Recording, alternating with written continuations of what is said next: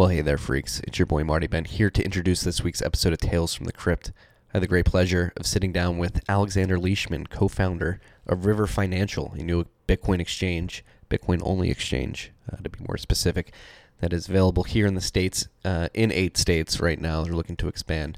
Um, but beyond that, Alex and I had a, an incredible conversation of why he started River, uh, why uh, they moved from Alto to River. Uh, River Financials, formerly Alto Financial, for any of you freaks that may be, may be confused out there. Uh, recent rebrand, river.com, great domain name. Um, so Alex and I talked about what it's like being a Bitcoin only exchange, why they're Bitcoin only, what that allows them to focus on, what they're thinking about building, and then beyond that, why he's into Bitcoin and why we think that Bitcoin uh, should be framed as as uh, an American value. We should uh, shaming people who, in America specifically, who who who don't like Bitcoin because Bitcoin aligns uh, very well with uh, the ideals that this country was founded on. So to be anti-Bitcoin is to be uh, un-American, I would say, and I believe Alex would would agree with me. Um, I think you guys are really going to enjoy this episode. We got deep. We did a little uh, a little drinking. We had a six pack and some whiskey. We went uh, for well over two hours. Um, great conversation. Got cosmic at the end. Alex is a big history buff, so we dove into some historical topics uh, as well as a bunch of other stuff. So I, I think you guys are really going to enjoy this. And uh, yeah, a good way to ease into the new year. It's not really easing into the new year. We come in pretty strong, I would say. Um, so yeah, a good uh, punch to the face for this new year. This episode of Tales from the Crypt is brought to you by Cash App. As you freaks know, Cash App is the simplest way to send, save money, and stack sats. And now it's the simplest way to try to grow your money. Introducing Cash App Investing. We've been telling you guys about this for months now. All right, you can now stack slivers of stonks if you so please on the Cash App. I know some of you out there like, oh, why are we stacking stonks? Why are we stacking stonks? Hey, if you don't want to, you don't have to. The option is there. What do we like here? We like optionality, all right? If you do want to stack stonks for some reason, maybe you just have an affinity for some company and you just want to buy their their stock. Maybe it's a little too expensive for you. Now Cash App lets you own as little as $1 worth of that stock, okay? Because Cash App is directly connected to your bank account. There are no 4 to 5 day waiting periods for inbound transfers, so you can start investing today. Their brokerage services are provided by Cash App Investing, a subsidiary a subsidiary of Square and member SIPC. As always, when you sign up, use the code Stacking Sats. That's one word, Stacking Sats. You're gonna get ten dollars, and then Cash App is gonna be so kind to send ten dollars to our good friends at Owls Lacrosse. Owls Lacrosse. So download the Cash App from the App Store or Google Play Store today, and enjoy this episode with Alex. Uh, had a great time. We had a good good time boozing about a week ago. Happy New Year, freaks.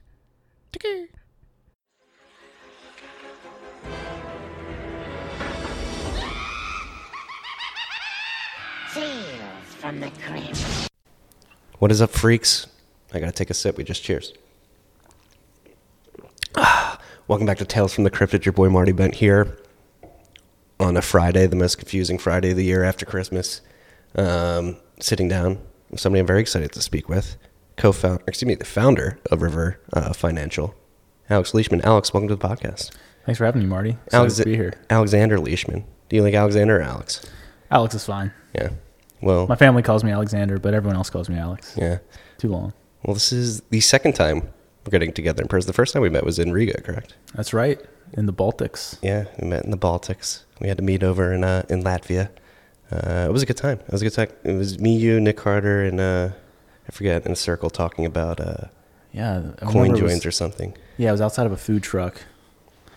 Can't really remember. I think I was drinking a coffee or something. It was Yeah. a few years ago. Yeah, yeah, a couple of years ago. Well, it's good to uh, be back in person with you. Yeah. Happy to be here. And a lot is. Uh, what were you doing when we met then? I was working at an investment fund, and I was out in in Latvia to you know just see if there was any cool Bitcoin investments going on. So a lot has changed between now and then. Before we get to what you're doing now, let's get into your story. How did you get into Bitcoin? You've been doing this for a while now, it seems. Yeah, it has been a while. Um, it's been a wild ride, like it has for, for most of us. I've I first got into Bitcoin. I think it was 2013 summer, I started um, playing around with some web programming uh, and using using Bitcoin to build a you know a fun project for Bitcoin donations because I didn't have to get hooked up with Stripe or any real payment providers, and I could just have something that worked right away without asking for permission. Um, but my interest in my interest in kind of the ideas behind Bitcoin go back a lot further. Actually, when I was in college, as a sophomore, I started reading a lot about Austrian economics. I started reading just about economics in general, and went down the rabbit hole. Eventually, ended up reading the Denationalization of Money by Friedrich Friedrich Hayek, and I, I was studying aerospace engineering at the time, but uh, got really interested in these economic ideas. And by the time I was a senior in college, I really thought, you know, one day my dream was to build a financial institution outside of the purview of the Federal Reserve, basically offer people money that the government couldn't really control. And what what uh, what year were you studying this in college? Um, let's see, I graduated college in 2012. Okay. Yeah, so Bitcoin had been around at that point, but Bitcoin was launched while I was in college, but I didn't really know about it. I wasn't you know, I didn't have many friends in computer science. I wasn't really exposed to that. I think one friend had mentioned it once, you know, and didn't really think think much about it. Didn't look into it. Not that it matters, but where'd you go to college? I went to University of Maryland. Oh, boss. Yeah, from undergrad. Yeah, grew up, born and raised Maryland. Yeah, so. Terps, baby. That's right. What uh, what's the the life of an aerospace engineer major like? Yeah, it was it was uh it was pretty lonely. It was a lot of work, a lot of studying. I was I think I stressed myself out, but overall, I mean, I learned a ton, a lot of math, first principle stuff. I was really I was doing a lot of work on um, like autonomous systems, dynamics and controls. I worked in a lab there. That was the Collective Dynamics and Controls Laboratory, which is basically how do we get fleets of robots to collectively behave and have certain eh, you know and achieve certain goals. So that was pretty cool. A lot of uh, the Internet of Things like like yeah, uh, yeah, kind of. Or, but actually, a lot of these uh, aren't internet connected. I I did a lot of underwater robot stuff, so like AUVs, um, and so actually those are hard to communicate with. So you need to rely on their their own autonomy to you know to work because they can't really communicate easily outside of the water. Yeah, interesting. Do you find yourself applying any uh, the principles you learned in that major to the Bitcoin one? I mean, I think that I think like the, fir- the this this idea of just I think like the you know, dynamics and modeling systems is just teaching you a way to think in general, which is like taking a simple thing or taking a complex thing and breaking it down into simple parts and that you can kind of uh, work off of in bite size. So, for example, you know when you're when you're modeling an airplane or something, the first thing you learn is well, let's assume this is just a dot, right? And there are forces acting on this dot, and how do we how do we uh, model this if that's our model? You know, how do we calculate its its behaviors uh, if, if that's our if that's our model? And then you incrementally in, increase the complexity. And I think with um, with kind of building things around Bitcoin, like just taking those lessons has been really useful because Bitcoin is an inherently a very complex thing, and I think a lot of people get overwhelmed by like how much there is to know. And I think engineering just in general teaches you to like, you know, acknowledge you're not going to know a lot of stuff break it down into simple p- pieces and, and try to just like take bite size chunks out of it. Yeah, that's something. Uh, after my conversation with Dave Collum last week, something I like tweeted out was like, I think a lot of the world's biggest problems stem from the fact that people don't understand complex systems at all, or don't aren't even aware that systems are complex. Absolutely, I think the, you know my time as an engineer uh, both in aerospace and, and moving into software eventually really hammered that home. I think, you know, in software, the feedback loop is so fast because you build things and you, um, you just iterate and iterate and you realize that, you know, every software engineer has introduced a million bugs into software inadvertently by making a simple change that they thought wouldn't be a big deal and then it broke a bunch of stuff. And that kind of hammers home this idea that like nothing is really simple. Right. And, and more importantly, it hammers home the idea that like maybe these systems can't be micromanaged or uh, like you're saying, you, you want to build a financial system out of the purview of the Fed. Uh, I imagine it's, um, I don't want to lead you here, but I imagine it's because um, you don't believe the Fed centrally controlling a, a monetary system is, is advisable. Absolutely. Uh, I mean, if you look at what works in economies, it is kind of this emergent behavior from the you know individual actions of people pursuing their own self-interest. But I think it's odd that as in the United States, especially just speaking as an American, we value the ideals of free market capitalism and this hands-off approach to an economy, more or less. But then the core of our economic system, the money, is managed by this priesthood, almost kind of like a communist politburo. And I just find the, you know, cognitive dissonance there quite odd in our, in our society. How this is accepted um, and goes unchallenged, but we kind of as a society also collectively love free market ideas. Yeah. Well, I think we like the idea of free market ideas, Maybe that's maybe that's a more apt summary. right? Yeah. Because it doesn't feel like we're living under a free market right now, specifically because of the way the Fed acts, right? Well, yeah, I mean, for sure. I think, I mean, I think, you know, on the spectrum of like a way an economy could function, like if you compare us to, you know, the Soviet Union, we're relatively free market, but, you know, we still have a long ways to go. I totally agree. No, yeah, it's a sliding scale, right? It's the the story of the boiling frog. Yeah. Um, so how do you how do you uh, sort of build this this worldview into your product at River? Yeah. So, so, um, I, th- I mean, so the higher level question behind kind of this whole like money thing is, well, if the Federal Reserve isn't, you know, isn't controlling the money supply, who should, right? Or, or what should it be? And I think the, the answer that people like me have come to is that we just let the market decide. Um, and so at, at River, what we're doing is basically kind of the um, manifestation of this of this goal I had as, as an undergrad, uh, and that's to give people access to this new type of money that is neither controlled by the government nor controlled by private institutions either. Uh, when I initially, you know, kind of conceived of an, this idea, I thought that maybe someday the company I started would issue its own money, uh, backed by commodities or something like that. Maybe we'd have vaults full of um, you know some commodity that, that backed that backed the currency. Hey, go back to like the 18th or 19th century Canadian banking system. They had a free banking system. Yeah, backed by hard assets, I believe. yeah, and um, the United States also had you know a sim- well you know, there wasn't a lot of hard assets backing some of the money, but I mean we had gold backed monetary system for a long time. Uh, and and actually, so you know, I think the long term goal of River is to basically be this this this big financial institution that competes with the current ones out there, the J.P. Morgans, the Bank of Americas, the Goldman Sachs, um, but a, an institution that grows up around this new type of money, and that's Bitcoin. And, and the initial goal here is to give people access to this new type of money, because you can't build a financial institution around around money if people aren't using it. And um, and so our goal right now is to build build features around building the best Bitcoin on ramp for people in the United States. Yeah, and you were just teasing a, a GIF of how easy it is to buy to buy Bitcoin. Uh, Yeah. it seems very easy.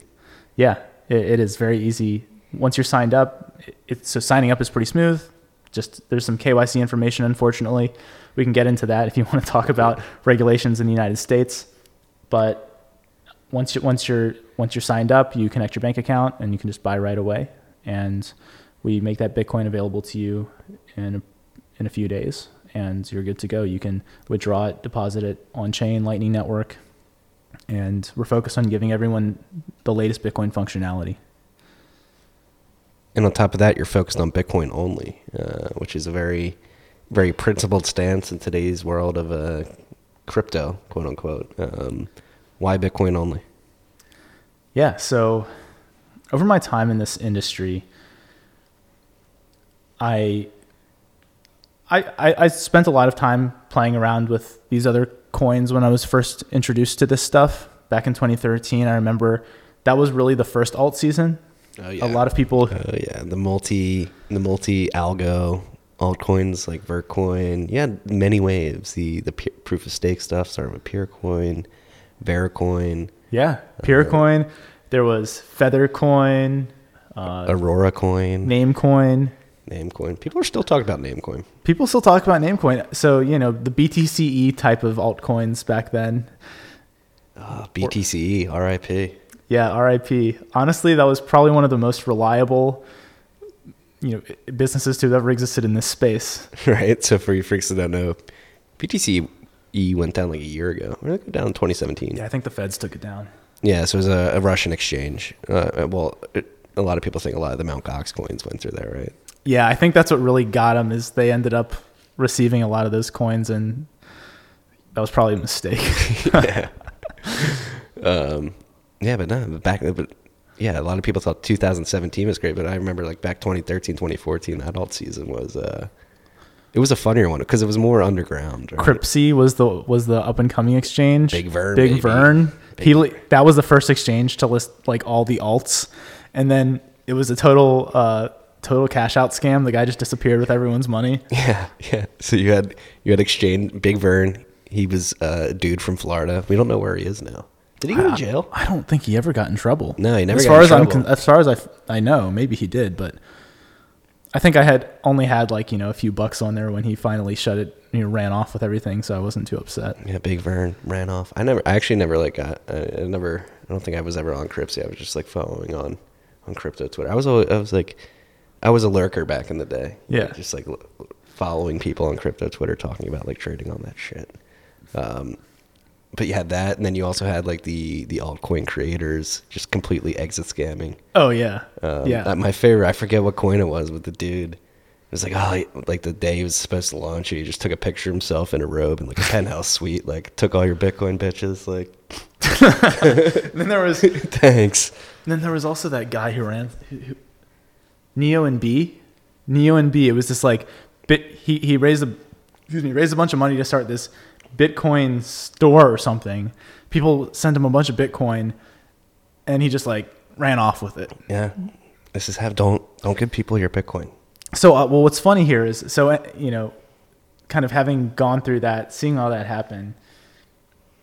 After that, after I started kind of really wrapping my head around, after I started really wrapping my head around Bitcoin and really, yeah, which took me quite a while, as most people I think, and realizing that all this other stuff was more or less noise.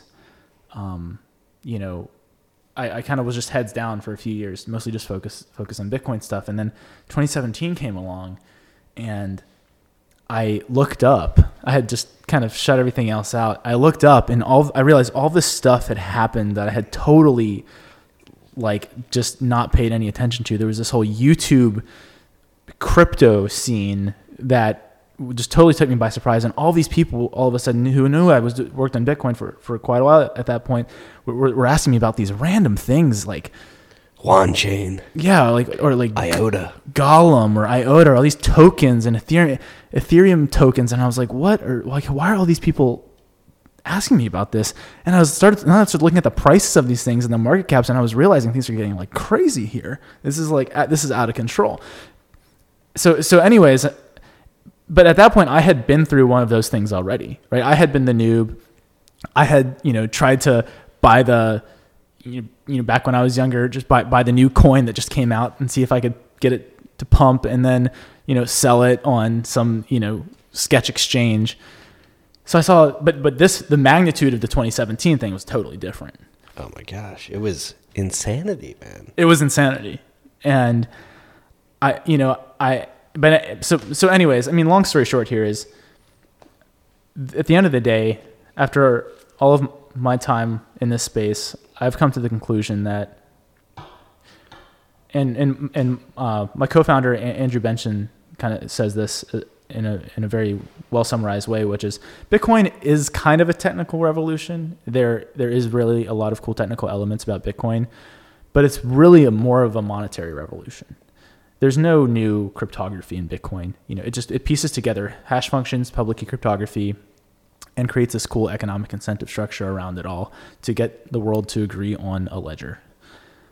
Really, this isn't this is a monetary revolution, and and I think that in in this sort of revolution, there's going to be it's mostly winner takes all. I don't think there's going to be um, this this plethora of cryptocurrencies that get you know are friendly and get along with each other, it doesn't really make sense.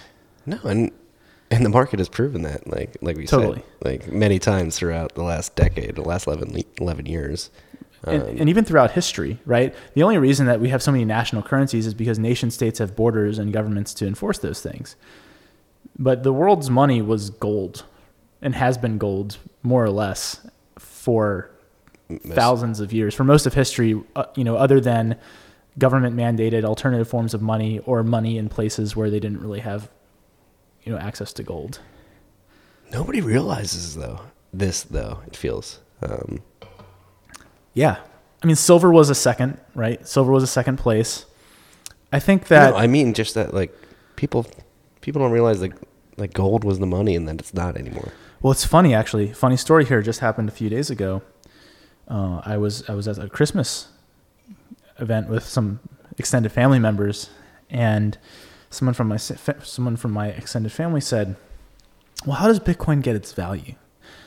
Obviously, this is a question that a lot of people in Bitcoin have been asked. Pretty much everyone who's who from people who want to learn more about it. And I started to describe, well, it's scarce, it's easily transferable, it's durable. There's uh, a lot of people who want something like this. She goes, and, and then I said, well, how does the U.S. dollar get value? And she, and she said, well, it's backed by gold. And I said, no, it's not. She goes, wait, what? Then what's it backed by? And I said, exactly.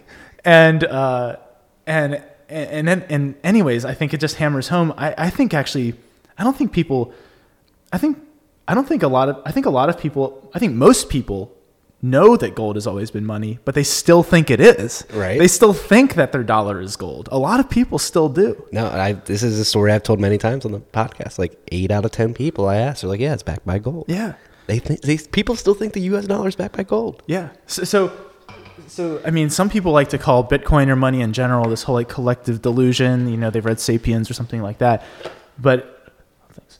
And uh, but really, I think the weirdest thing about It's not a collective delusion. Uh, no, it, it's not. The weirdest thing, though, that is a collective delusion is that the dollar is backed by gold, which is, is literally a, delusion. a, a collective delusion. and and so it's I just it's kind of funny. Anyways, No, it's how do we do we have to shake people? I don't like have to go physically shake people, but sometimes it feels like you have to. well, I think that if there's I'm an, not I'm not advising anybody to go physically shake people. I think that there's an interesting. I mean, this is just giving me ideas, right? For maybe maybe we'll have a marketing campaign. The dollar isn't backed by gold. I think someone. I mean, if I was a billionaire, I would buy. Be, I'd be buying billboards in New York, San Francisco, in the big cities in the United States, and said, "The dollar isn't backed by gold." It isn't. People are like what? I'd be like, "What?" I'd be like, "Have a website. Have like a link to some website explaining it." I'd just linked to like the Federal Reserve. They probably have a page that it's not backed No, by gold anymore. linked to like the what the fuck happened in 1971. yeah, yeah, yeah. Right? That- WTF happened? Is that is that a real website? Oh yeah, you haven't seen it yet. No, it's incredible. Shout out to um, um, Ben. Shout out to Ben. I forget your Twitter handle right now. Ben Prentice. Uh, I'll Mr. to- Cool B. have to tweet Shout out to that Mr. out. Cool B. Um, uh, WTF and um, So if there's any if there's any billionaires listening who want something fun to do, maybe what, put up some billboards. what the fuck happened in 19 WTF happened in 1971. That's the website. Um, him and uh, Insane Clown Car. Um, Oh, okay, Yeah, awesome. yeah, um, That's a great project. yeah. It's a good one. Um, An- yeah. a- Another another cool thing that would be: Has anyone made a a U.S. debt counter back, but denominated in Bitcoin? Uh, I don't think anybody's made an official counter, but I have seen somebody uh, quote the U.S. national debt in Bitcoin terms recently. It was absurd. It was like multiples of. Yeah, more than 21 million yeah, for sure. Yeah, yeah, many yeah, multiples. of many 21. multiples. Yeah. It was uh, insane. Like 100, um, I believe, above, way above 100 million. yeah. I'm Um, sure. It's insane. Uh, it's getting it's getting precarious too. Like we're seeing capital controls that we were, Matt and I were just talking about on Rabbit Hole Recap earlier today. Like, did you see uh, the lines outside the German gold dealers this week? As Yeah, I uh, did. They're about to uh, reduce the amount of gold uh, which you can buy at an anonymous level by eighty percent from ten thousand euro to two thousand euro. Yeah, I saw that, and I think a lot of what a lot of people don't know is that Franklin Roosevelt confiscated o- owning any real amount of gold when he was president uh, with his Executive Act 6102, and this has happened in the United States, not just not just be, way beyond this, way beyond just blocking purchases of gold. It was literal confiscation of any amount of gold over token amounts for rings and, and jewelry and things like that. And the a lot of smart people were able to avoid that because they knew how to get around the system. But uh, I actually grew up with my my grandma, who was not a fan of Franklin Roosevelt. Uh, you know, telling me that Franklin Roosevelt actually confiscated my great grandfather's gold, her father, and so we actually have a poster of Executive Act 6102 in the River office on the walls so that people don't forget. Well, that's another thing, man. We're talking about this has happened before in history, and they're setting Absolutely. like that's you have to like look at the again going back to frogs boiling in water. You have to look at the small incremental steps that go towards the uh, extreme events like uh, Executive Order 6102, and this move in Germany is one of them. Like they why why do they want a KYC at lower levels just so they have a registry of people that own gold and they can go knock on their doors and get the gold from them at some point Sounds in the future, familiar. right? Yeah. Yeah. When have they done that in Germany before? Yeah, but it, but it's not only in Germany. Like let's not pick on Germany. It's happening everywhere. Oh yeah, Argentina. definitely. I mean, you see it in Argentina. You see it in every. I mean, at the end of the day, every government paper money collapses at some point. It's never the the the, the U.S. dollar is one of the longest lived paper currencies I think to have ever existed. I um, there are probably some some longer ones, but I can't think of many. yeah, this, this people will contend this, but uh, the status average life expectancy of the of a fiat currency is like 27 years. U.S. dollar Yeah. Has been disconnected from gold since 1971, so it's at least almost 50 years now. Now, there is actually an interesting counter argument here, or there are interesting arguments that I've heard, which is, and I'm not saying I agree, but it's that money doesn't matter that much because assets at the end of the day are what really matter, and money is just to, you know, money just keeps the pipes of the economy flowing, um, and you know, I think it's an interesting thought experiment to think, well, you know, what, what would happen if the U.S. dollar? I I actually don't agree with this, but I think it's I think it's an interesting point to consider. Is you know, at the end of the day, if tomorrow all of our, our all of our dollars became worthless, you know, we would still own our houses, we'd still own our cars, we'd still own the goods that we own, but our cash would be totally worthless, which is terrible. But most of the economy isn't cash. Um, however, like who's going to be hurt the most, right? It's going to be anyone who's saved in cash. All these, like anyone who saved for their retirement. All these companies with stockpiles of cash, and you know people are completely vulnerable to this right now. They'll have to sell off their assets uh, to continue operating. Well, that's the well. Do they really even own those assets? So we found this out in 2008. Like after the banks, uh, after the banks fucked up the economy, they confiscated everybody's assets, all their all their houses. Like, Yep. who really owns those houses Right. and those assets? And um, and Phy- that- physical goods at the end of the day are, you know, you can only might makes right yeah, with that stuff. yeah, that's true. But like you, you can have like with cars, you can have the dealership come after you with like an impoundment service or something like that. Like, Yeah. What like yeah? What do you really own at the end of the day? Yeah, I mean, and Bitcoin kind of solves it, right? Because with Bitcoin, at least it's easier to hide. It's it's it's easier to keep secret from society, you know, what you own. But even then, if the government comes after you and knows you have some amount of Bitcoin, you know, let's be honest, most people are going to give it to them because they have a lot more to lose than their Bitcoin. So, you know, I think there's this interesting kind of, kind of like Oh, I hate you say that. What like? I, Well- is there a need for civil disobedience these days when it comes to that shit? Well, I, I do th- I do think that civil disobedience is powerful, but I do think that it's important. So, I think it's important to be realistic though, because about you know society and most people and what most people are going to do, right? If you have, uh, and, this actually gets into kind of my own philosophy about the importance of Bitcoin, um, but I think at the end of the day, like I, I think Bitcoin helps a lot, but I don't think it's a cure for um, problems with the government, right? Problems with a corrupt government, for example. Like I don't think Bitcoin is going to solve, uh, you know, a corrupt, uh, a developing country's corrupt government, right? And so, you know, it, it can just help, and it helps create a more stable system. So like my whole Bitcoin like hypothesis is that Bitcoin doesn't s- fundamentally completely solve like any societal problem in its entirety, but it leads to the development of a financial system that makes it a lot easier for people to opt out of, which is like a check on how much I can get away with. That, that that's my philosophy behind it all. No, I'd, I'd say I tend to uh, align pretty closely with that too.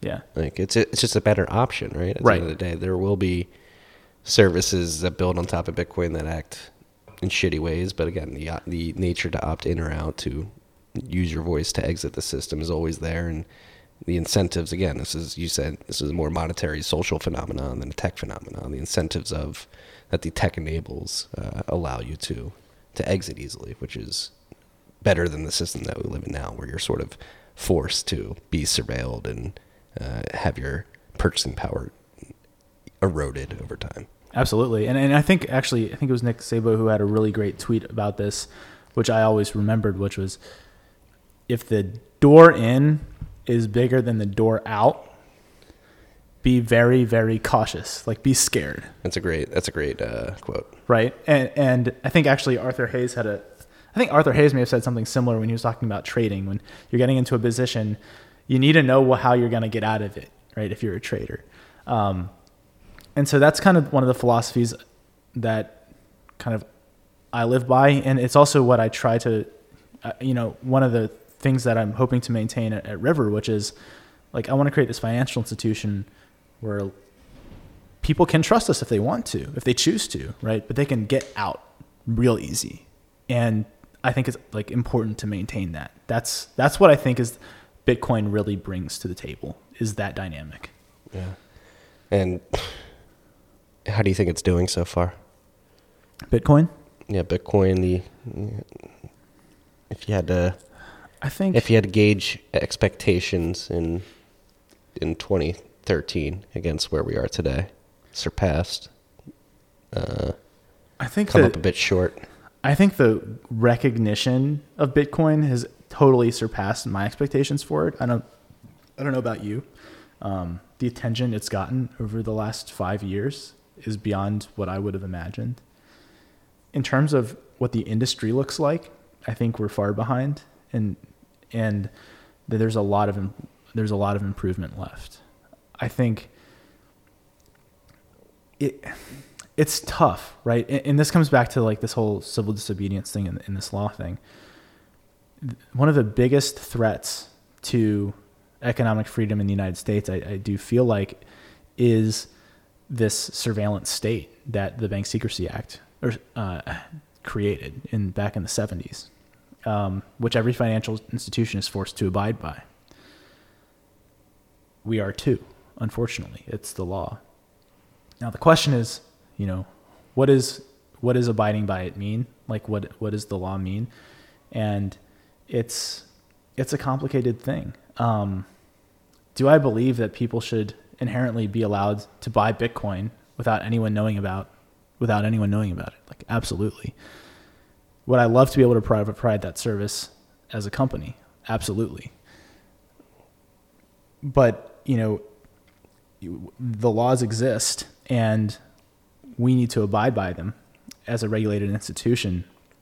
And it's, but I think it, it's on us as a company and it's on all of us as like, well, I'm speaking to Americans here, uh, um, but this applies to Europeans as well and pretty much anyone in any country at this point to push their legislators and push for a system that you know isn't this massive surveillance dragnet uh, that that is responsible for our money, because money, I think, at the end of the day, is um, how we express our desires. eh, How we move our money is how we express our desires, and uh, if that's all can, can be seen by the government, I mean, that's pretty scary.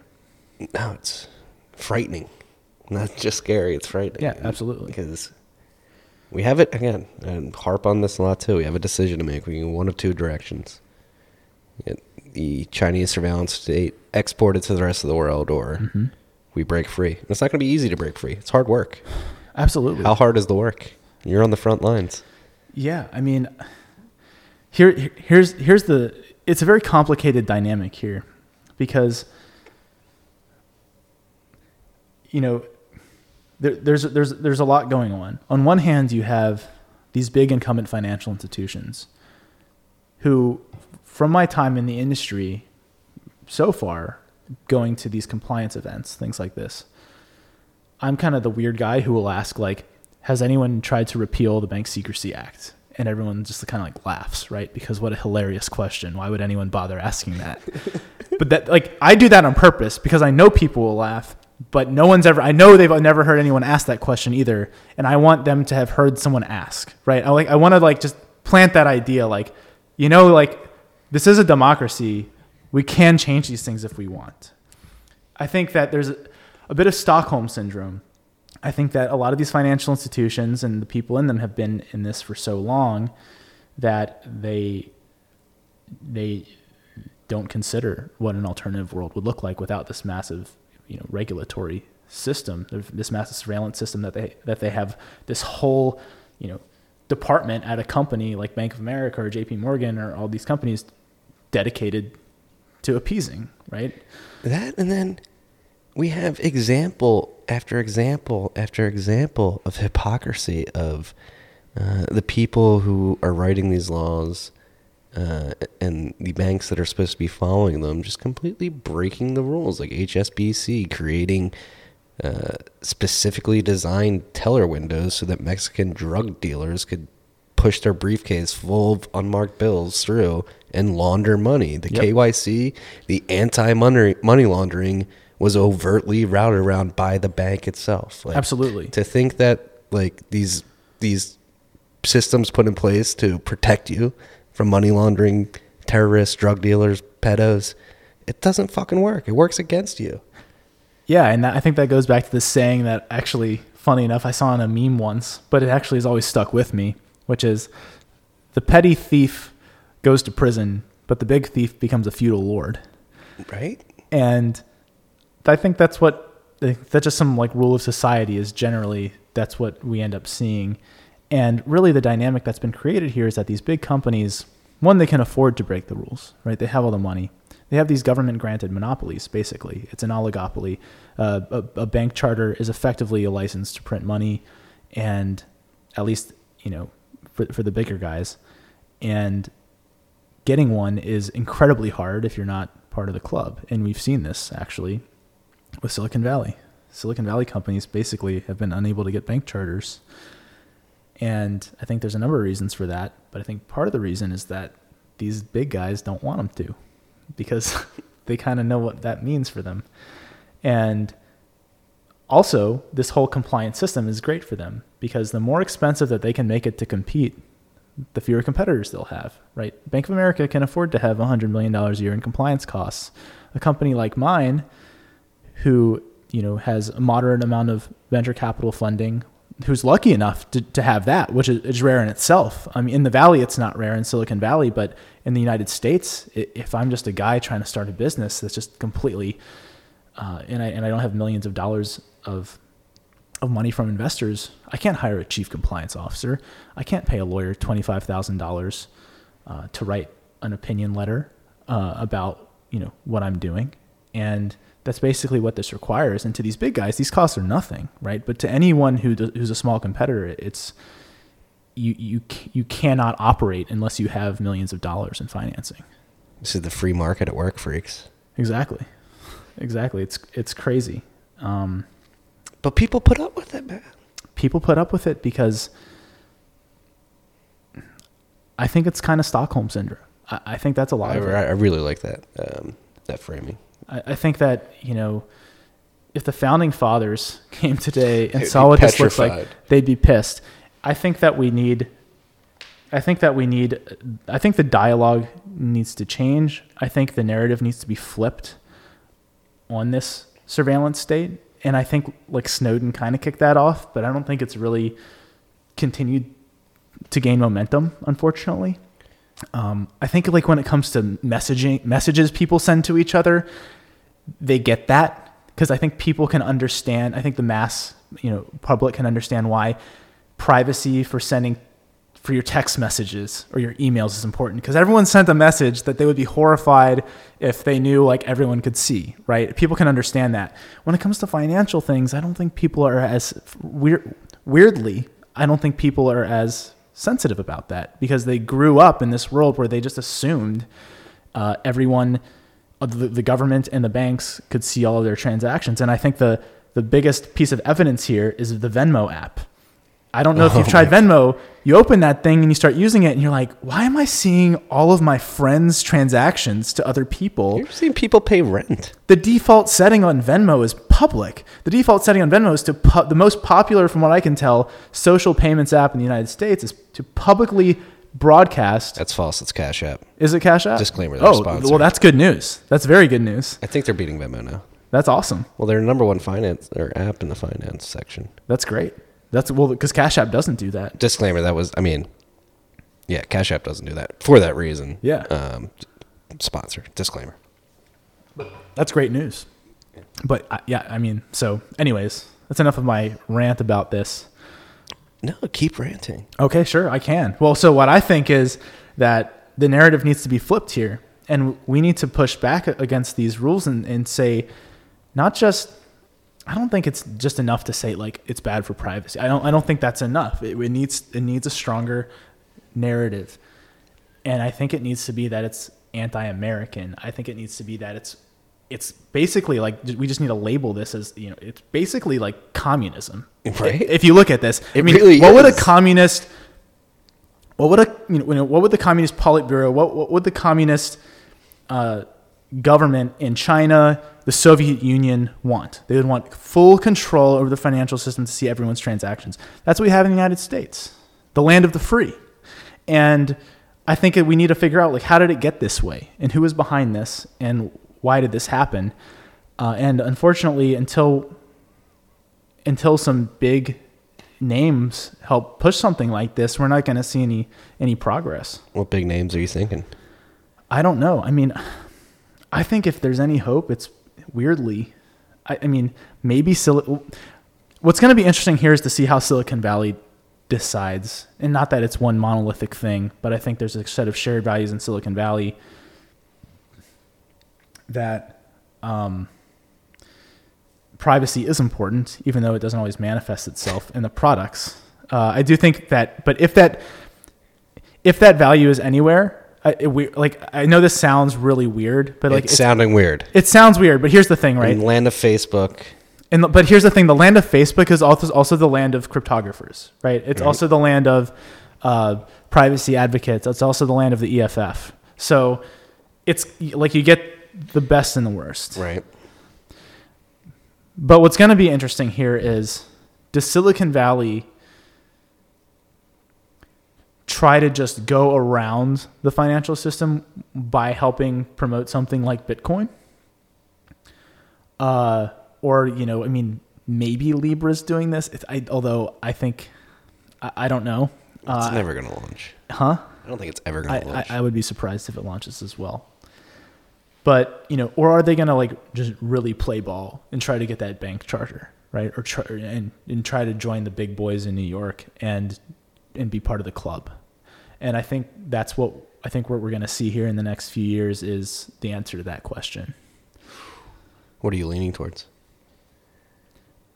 I think some people are definitely going to try to play ball, and some people are going to try to go. The, I think. I think even though it sounds really weird, I do think Facebook is actually not playing ball here, and they are trying to do an alternative. Although I disagree that that alternative is that great, but um, I do think I do have to give them props for trying something that is clearly pissing off the government, right? Um, because you can't argue that they're not pissing off. They they are, and now, I do think though, what Square is doing uh, behind behind Bitcoin is very fascinating to see, and I'm very happy to see such a big company help support something like Bitcoin. Square, however, they're going to be. I mean, it's tough, right? Because their their their their main businesses dollars. You know, they're connected to the, the dollar system, and uh, is Bitcoin gonna? Are they gonna be able to get Bitcoin to be this thing that can, you know, help replace themselves? Well, yes, I'm very encouraged. Again, disclaimer, disclaimer, sponsor. Very encouraged as well, um, and I'm hopeful. And I guess it's a good segue into again Bitcoin focus. Like, do you think it's imperative to be Bitcoin focused because of the opportunity cost of focusing on other projects? Uh, like, is time is it that dire of a situation where you need hyper focus on Bitcoin to help it fortify itself against uh, outside attacks? Yeah, and sorry for not answering the original question. I think we digressed here, but basically, yeah, back to the you know why are we Bitcoin only, right? Um, and what's the importance of that? I do think that if there is going to be a money separate from something that the government prints, uh, it is going to be Bitcoin. And my hypothesis is, as a company, if we're going to help take this, you know, help build, help take the financial infrastructure around Bitcoin to the next level, we have to focus exclusively on that. And there's one, there's just the the principle of it. There's the philosophical reason and the economic reason. I believe Bitcoin is going to be the winner. Um, but even if you believe that there are going to be multiple winners, it, it's still kind of it's still kind of rational, especially for a smaller company.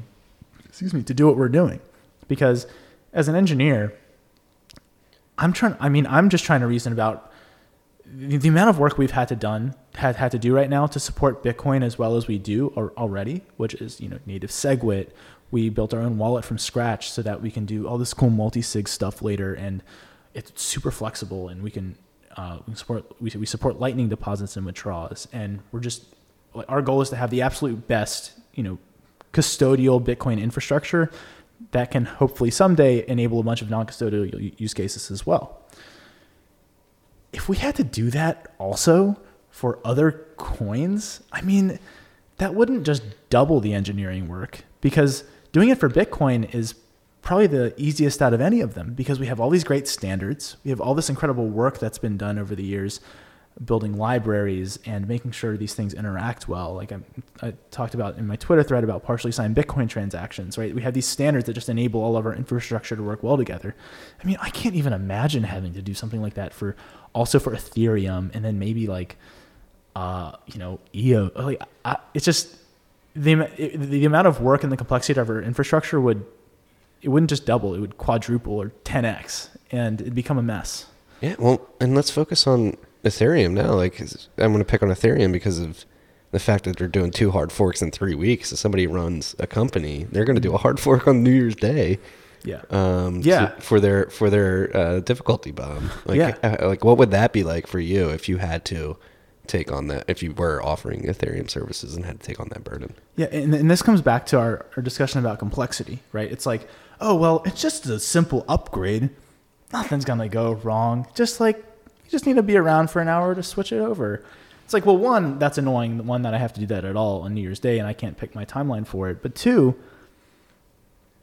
I'm like, what? Like, anyone who's ever run a production system knows that every, even just a minor update can cause catastrophic problems and you need, need to be prepared for that and it's just it- it's just very strange that there's this such lax attitude towards kind of forcing upgrades on people Hard forks specifically, because Hard hard, fork- forks are not backwards compatible. And imagine No. just to have like uh, complacent users who forget to upgrade because it's fucking New Year's Day.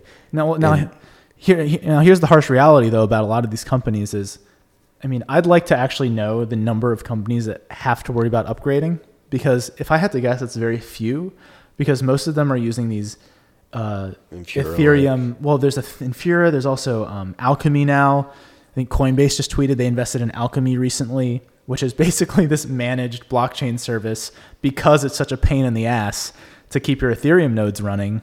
People are just outsourcing it to other companies, and you know, it's the free market at work. And so what we're seeing is, you know, it's not hard to run a Bitcoin node.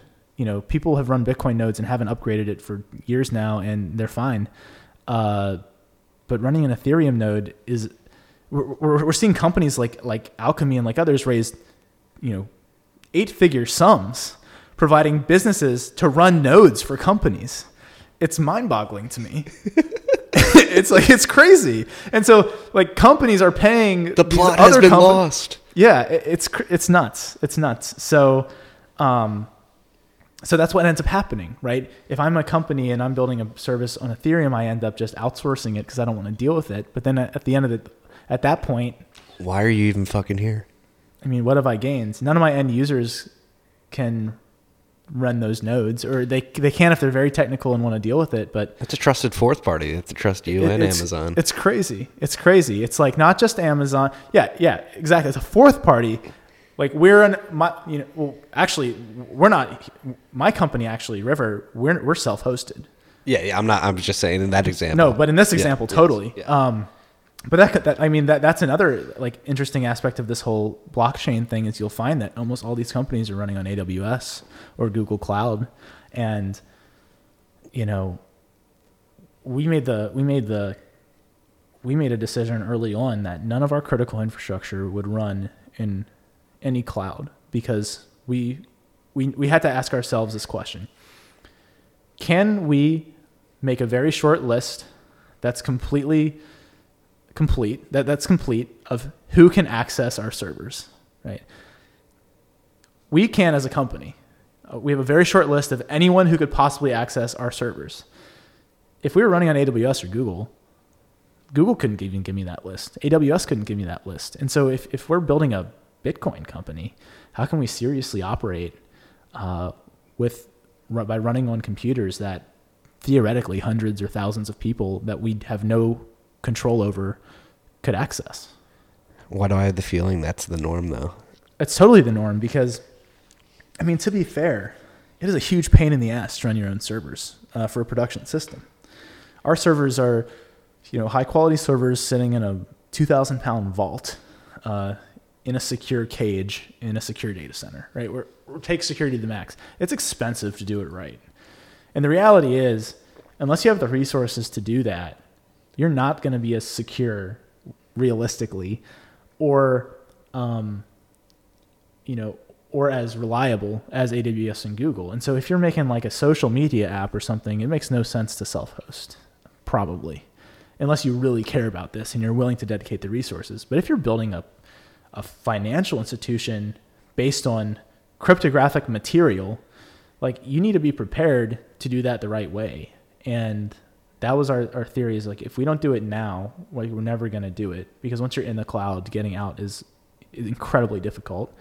And um, you know we just wanted to do this the right way.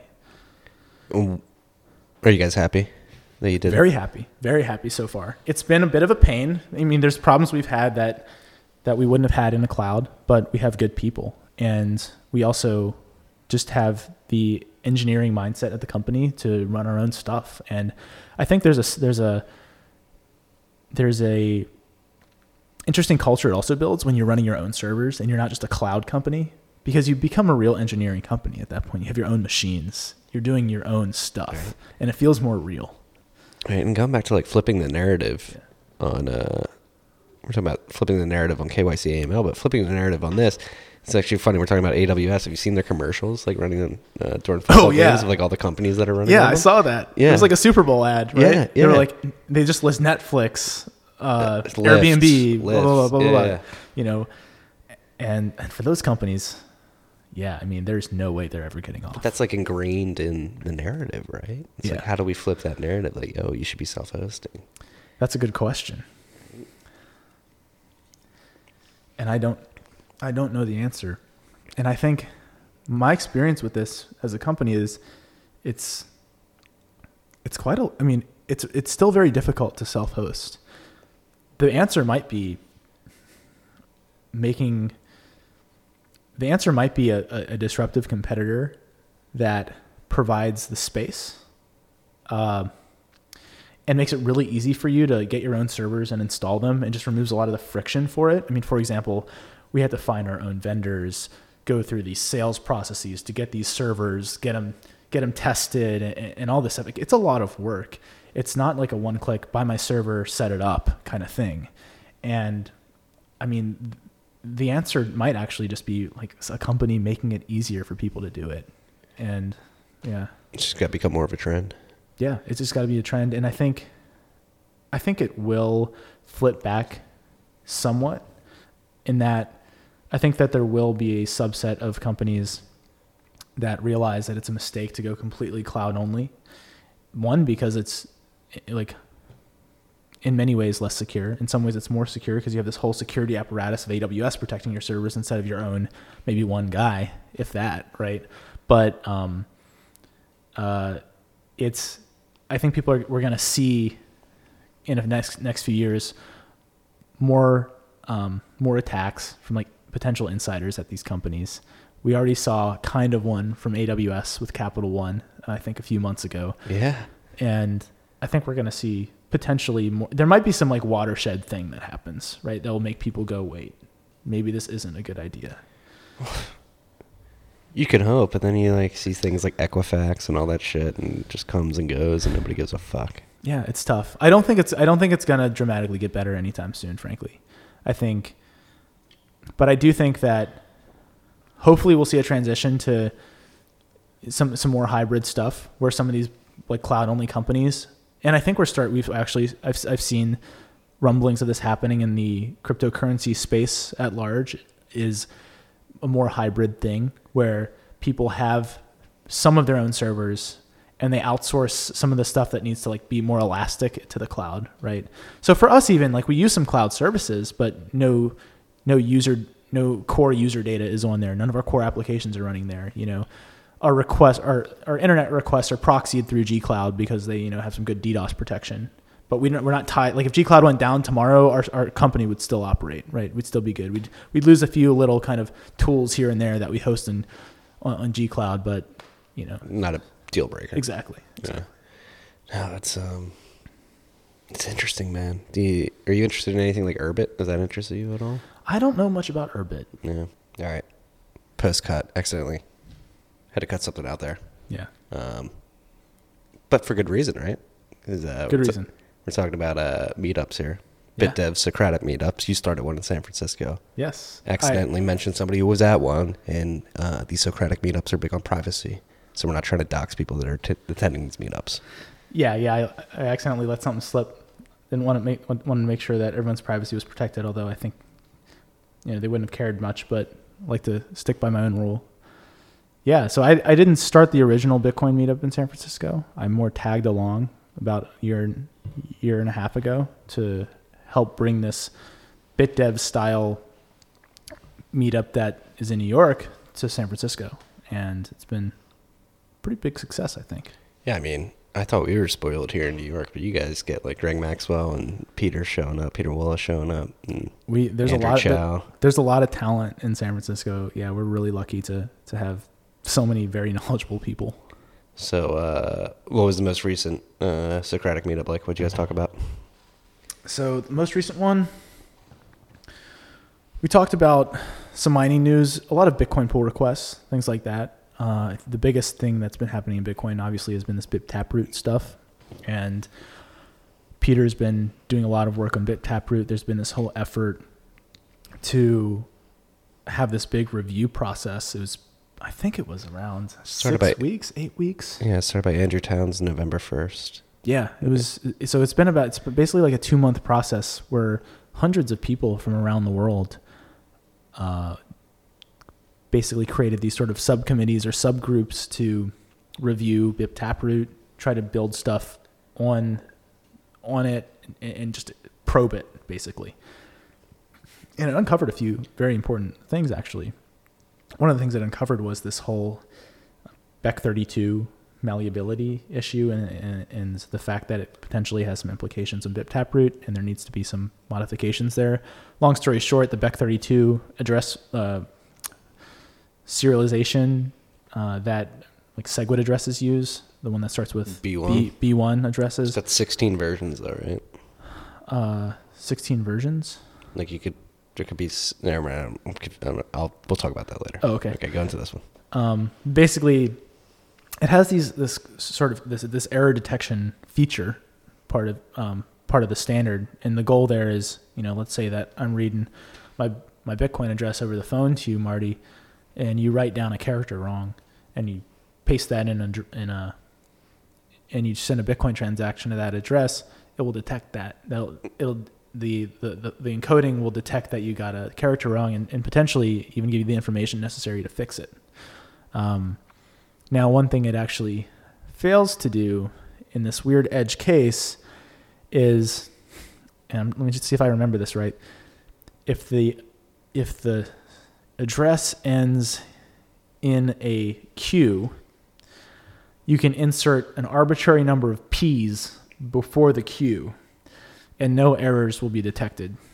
No chain, no no no error detection will occur, and that's because of this constant that was chosen um, in the equation in the formula to calculate this these The random string. basically the string um, was was not an ideal choice. And if it had been another any other choice other than I think it was one, and if it had been anything other than one, like would it'd be fine. But unfortunately, because it's one, there's like this edge case, and it's just kind of annoying. It's not like a it's not like a real it's not like a game. It's not a showstopper, but it just means that with Taproot now, there has to be this enforcement of the length of um, these addresses, uh, whereas the goal was hoping it could be like arbitrary, um, but now it has to enforce that it's either a um, to pub key or to witness script length exactly, as opposed to arbitrary length. And I don't, I don't, I'm not knowledgeable enough to know the deep implications of all this right now off the top of my head. But anyways, this was this was something that was discovered in this review process, and that's actually, you know, so it's really proven its value that this, you know, this was something that needed to be addressed. Uh, the malleability was discovered earlier in the summer, but the fact that it had implications on BIP Taproot was something that was uncovered.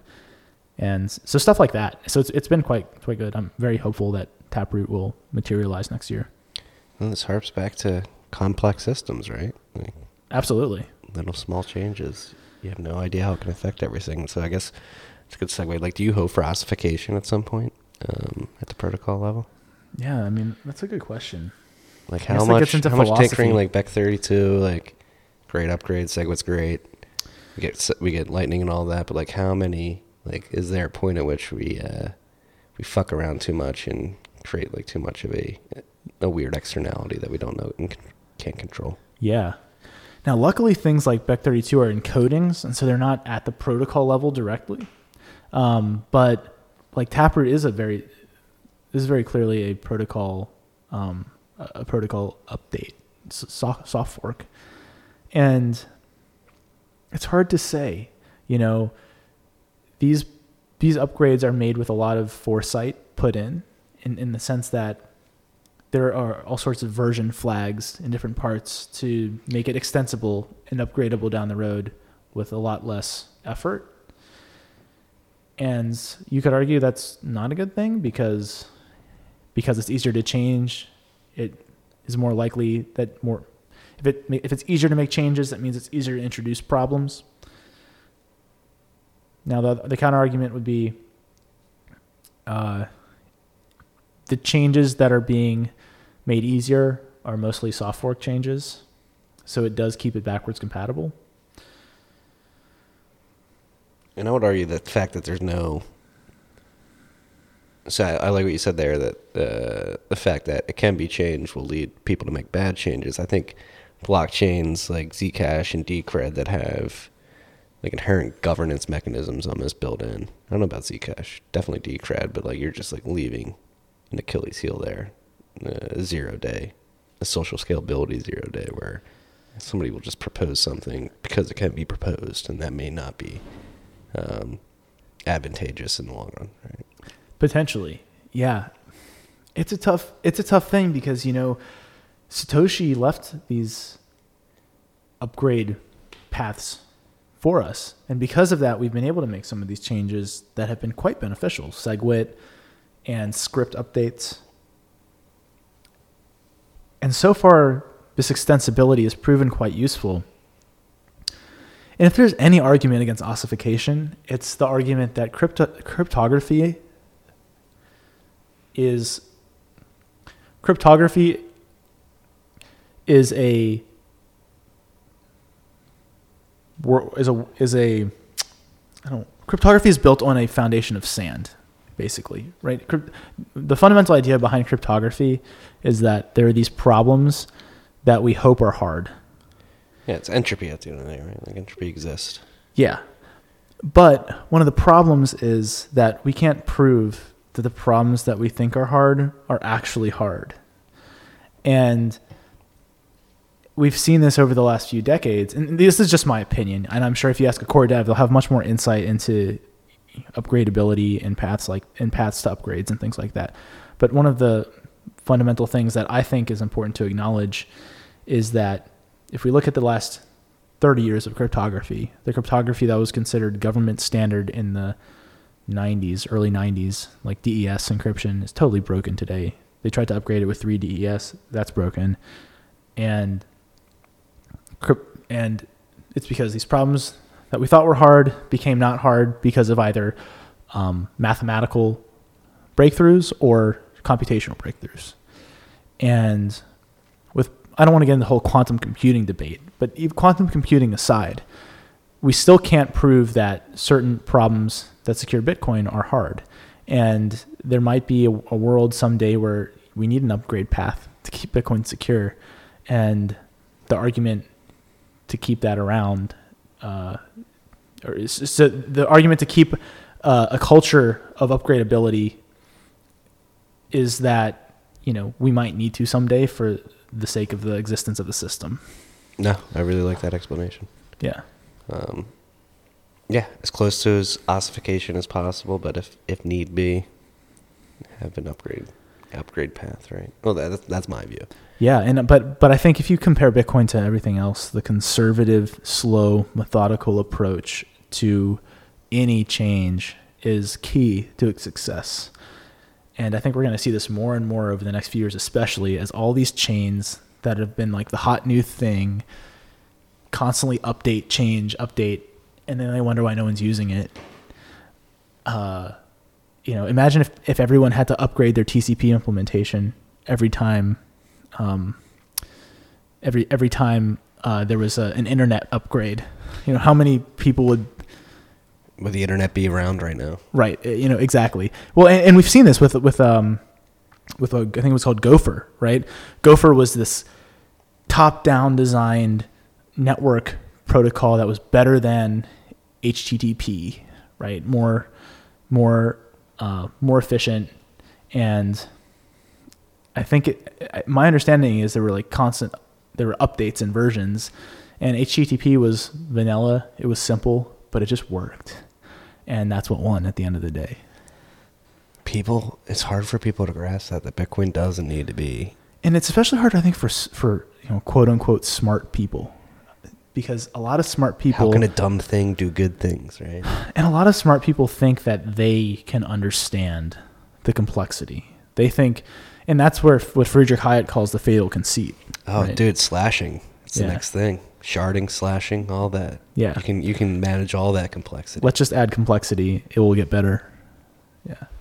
So go into the Hayek quote that you're going to go into. Yeah, no, I mean, I think that that doesn't just apply to economics. Um, this is economics, but it's also technical systems, and I think that there are a lot of people out there who still think that they c- they can reason about these insanely complex systems, and it's going to work as they they hope, and especially in the cryptocurrency world, where, where we see this approach with Ethereum, especially, um, I think it's very uh, misguided.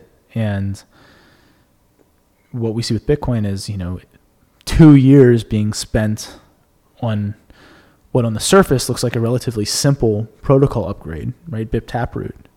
But two years of intense you know dedication to this upgrade surfaces all these like little things that you know we didn't realize and and it- it's just a totally different approach whereas ethereum's like let's just rewrite it all Rewrite it all. and we're gonna you know if and this comes this is actually reminds me of this joel spolsky one of the founders of stack overflow he has this interesting blog post about why you He's got, should a, he's got a great blog. You should got- read Joel's blog. he's got a great blog and that he always talks there's a famous blog post he has which is never rewrite software And one of the things he points out is one of the fundamental things people get wrong is if you couldn't write it right the first time, what makes you think you're going to write it right the second time? Uh, and as opposed to writing it in a way that is not perfect but works, and then iterating and iterating and iterating, smoothing out all the warts. If you just throw that away and rewrite, what you end up with is a completely new system with a whole new set of warts. Right. And this is what uh, Elichai Turkel, uh, who did the Chaincode residency, he uh, brought this to my. I never heard this phrase before. The second system syndrome. Um, Mm. basically, uh, talking about IBM when they, I guess they remade a, a system uh, from scratch as well, and it failed miserably. Um, but that's uh, like ETH 2.0. It's second systems. Like, what makes you think the world computer the second time around is going to be a okay? But at the end of the day, I think the market will determine. I, I- think we'll we'll see this play out in the market. I think we're already seeing this play out, especially on the Ethereum side of things. Companies getting more and more frustrated with it. We'll see these new Web 3.0 blockchains that have been hyped for like the last three years roll out and deliver things that are kind of underwhelming, but still compete with Ethereum and ETH 2.0. Well, that's a big question, right? Like, do we have another alt season? Like, I think. I think the SEC. I think the SEC made it impossible to have a true another alt season. Well, yeah, but like that, like not even like SEC enforcement, but like how is the market smarter than it was in 2013 and 2017? Like, is it, like how many greater like if Bitcoin wasn't flipping in 2013 and 2017, maybe one more alt cycle, but if it's around for 15 years and Yeah. somebody's come at the throne for almost two decades and like it's great. All right, you're trying to spin up a new cryptocurrency. All right, get the fuck out of here. It's hard to say. I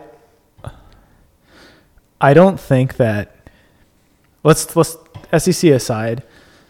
I don't think that we'll ever see a world where people don't try to make new money. The allure is too tempting. It's so easy too. Before it was a world where the go- every government would try to make its own money because why wouldn't a government try to make its own money, right? I mean, it's basically free money to them. So why wouldn't a person or a company try to make their own money if the if that gate's been open? Uh, why would anyone not try? You, you know, you could well obviously there's a whole principle approach. There, like there's the principle of it, right? But completely, why would not? Why would a completely selfish, without any sort of uh, any sort of you know, philosophy guiding them, why wouldn't someone try to print their own money if they could? My argument would be they've seen others fail so many times. Like, how many altcoin bubbles do we need to see before people realize you're not going to take out Bitcoin? I think humans have short memories, though.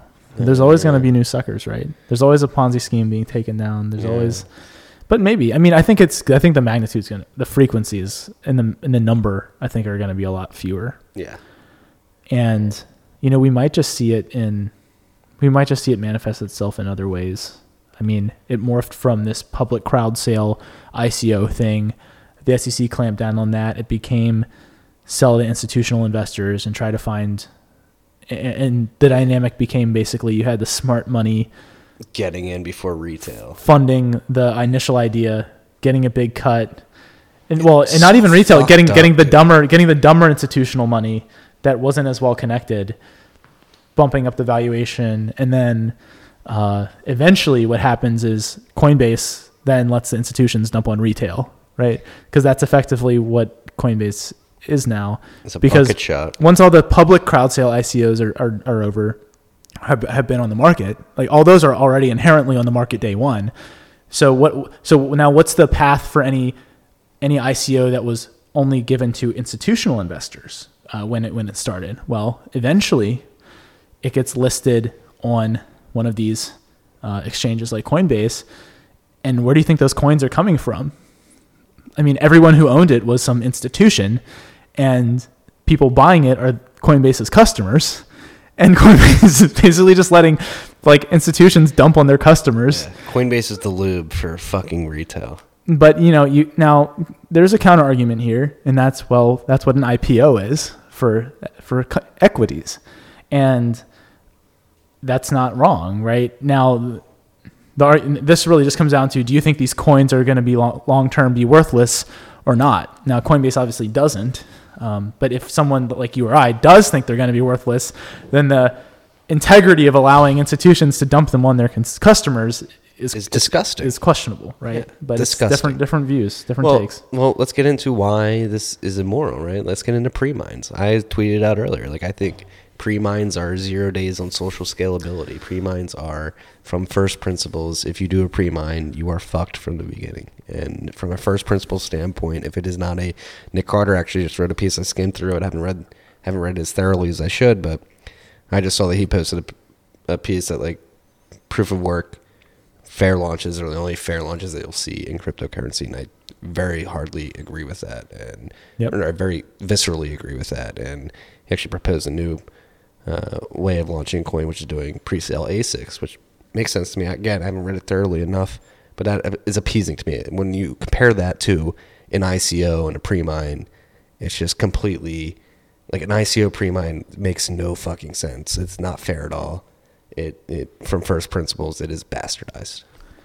It's funny how Because in 2013, that was like if you did a pre-mined altcoin POW launch, you were the fucking scum of BitcoinTalk.org.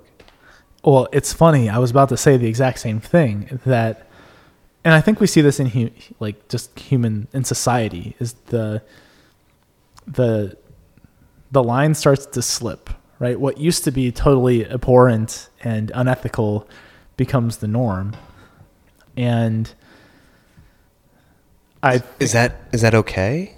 well, you know, I think there's two ways to view it, and I I don't think I I, I fundamentally. And I'm not I'm not saying pre-mines are bad because we decided in 2013 they were bad. I really do think from first principles the fairest way to distribute these types of digital assets, sorry Beautyon, is via proof of work Yeah. that anybody can participate in. Yeah, I agree. I totally agree. Um, there's, I mean, there's also the counter argument though. There's the whole free market narrative, right? And that's like, okay, well, if you believe in free markets, then People this- can do whatever they want. people can do whatever they want, right? Now, the, the counter, counter argument to that is, well, there's just because you can do whatever you want doesn't mean you should. And I can, I still have the right to say that I think it's unethical. Uh, so I don't know. I bet, I think, I mean, I guess I'm a, I'm a realist. I think at the end of the day, if people are allowed to do it, they're going to. yes. And if we're just relying on shaming, if we're just relying on shaming or like kind of this, um, or ethics to dictate like that people never do it, that's not going to be realistic. I think what we have to see play out is, and what we have been seeing play out is that economically, a pre-mine is relatively detrimental to the success of of the currency. And with Bitcoin, its biggest one of its biggest advantages is that it has no one to go after. It has no entity that had that got the initial capital. It has no founder. It it just is. And then on top of that, it has no again, it has no no founder only that can be pinpointed by a government or Right. somebody, but it also has no founder that can dump on the market. Like we're finding this week with Ethereum, one of the co-founders is dumping ninety-two thousand ETH Yeah. to support his video game. People are pissed at him, but it's like fuck you guys. Like he he worked, he got this. You can't tell him not to sell those coins, right? Like, what did you expect? You made the initial offering such that he was going to get a large tranche and could do whatever he wanted with it. Yep. With it, excuse me. Yep. Yeah, and you know, there's still I think probably a number of ETH whales who just got free coins in the early days and didn't do much to contribute at all to this to its success.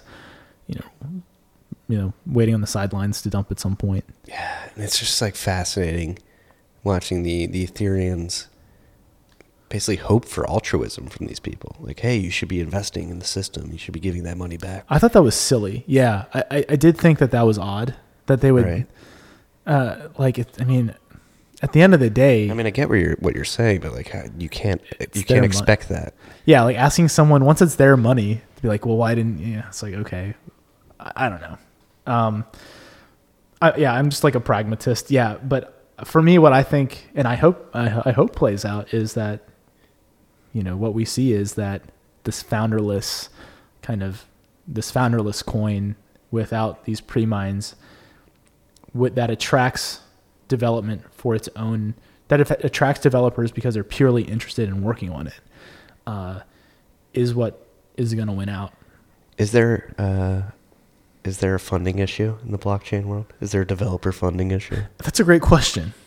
I think that it's funny that there's this argument that if there isn't funding, we're not going to be able to, you know, support the ecosystem and build this thing out.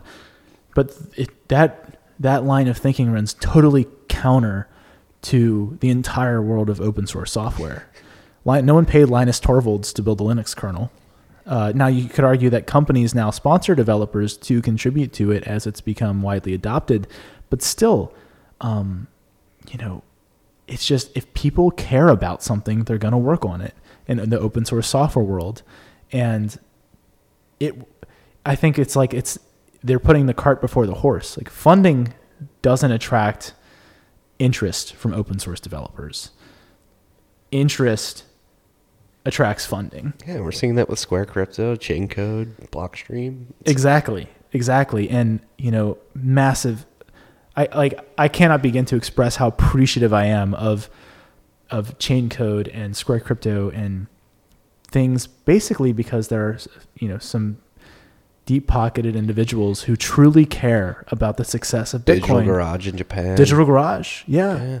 All over the world we're seeing this. And we're and that is truly sustainable development uh, in building a sustainable open source development environment. I think what we're going to see with a lot of these um, VC funded chains is there's nothing keeping these people around once they vest. They don't really care about the success of, you know, you know, DFINITY or any anything like that. Like maybe the, there's like a few people. Doesn't that fucking piss you off though? Like, I feel like me personally, I am in this for liberty in the digital age. I think it's an imperative that we fight this battle. Bitcoin has people who are ride or die, and I don't think anyone else really has that.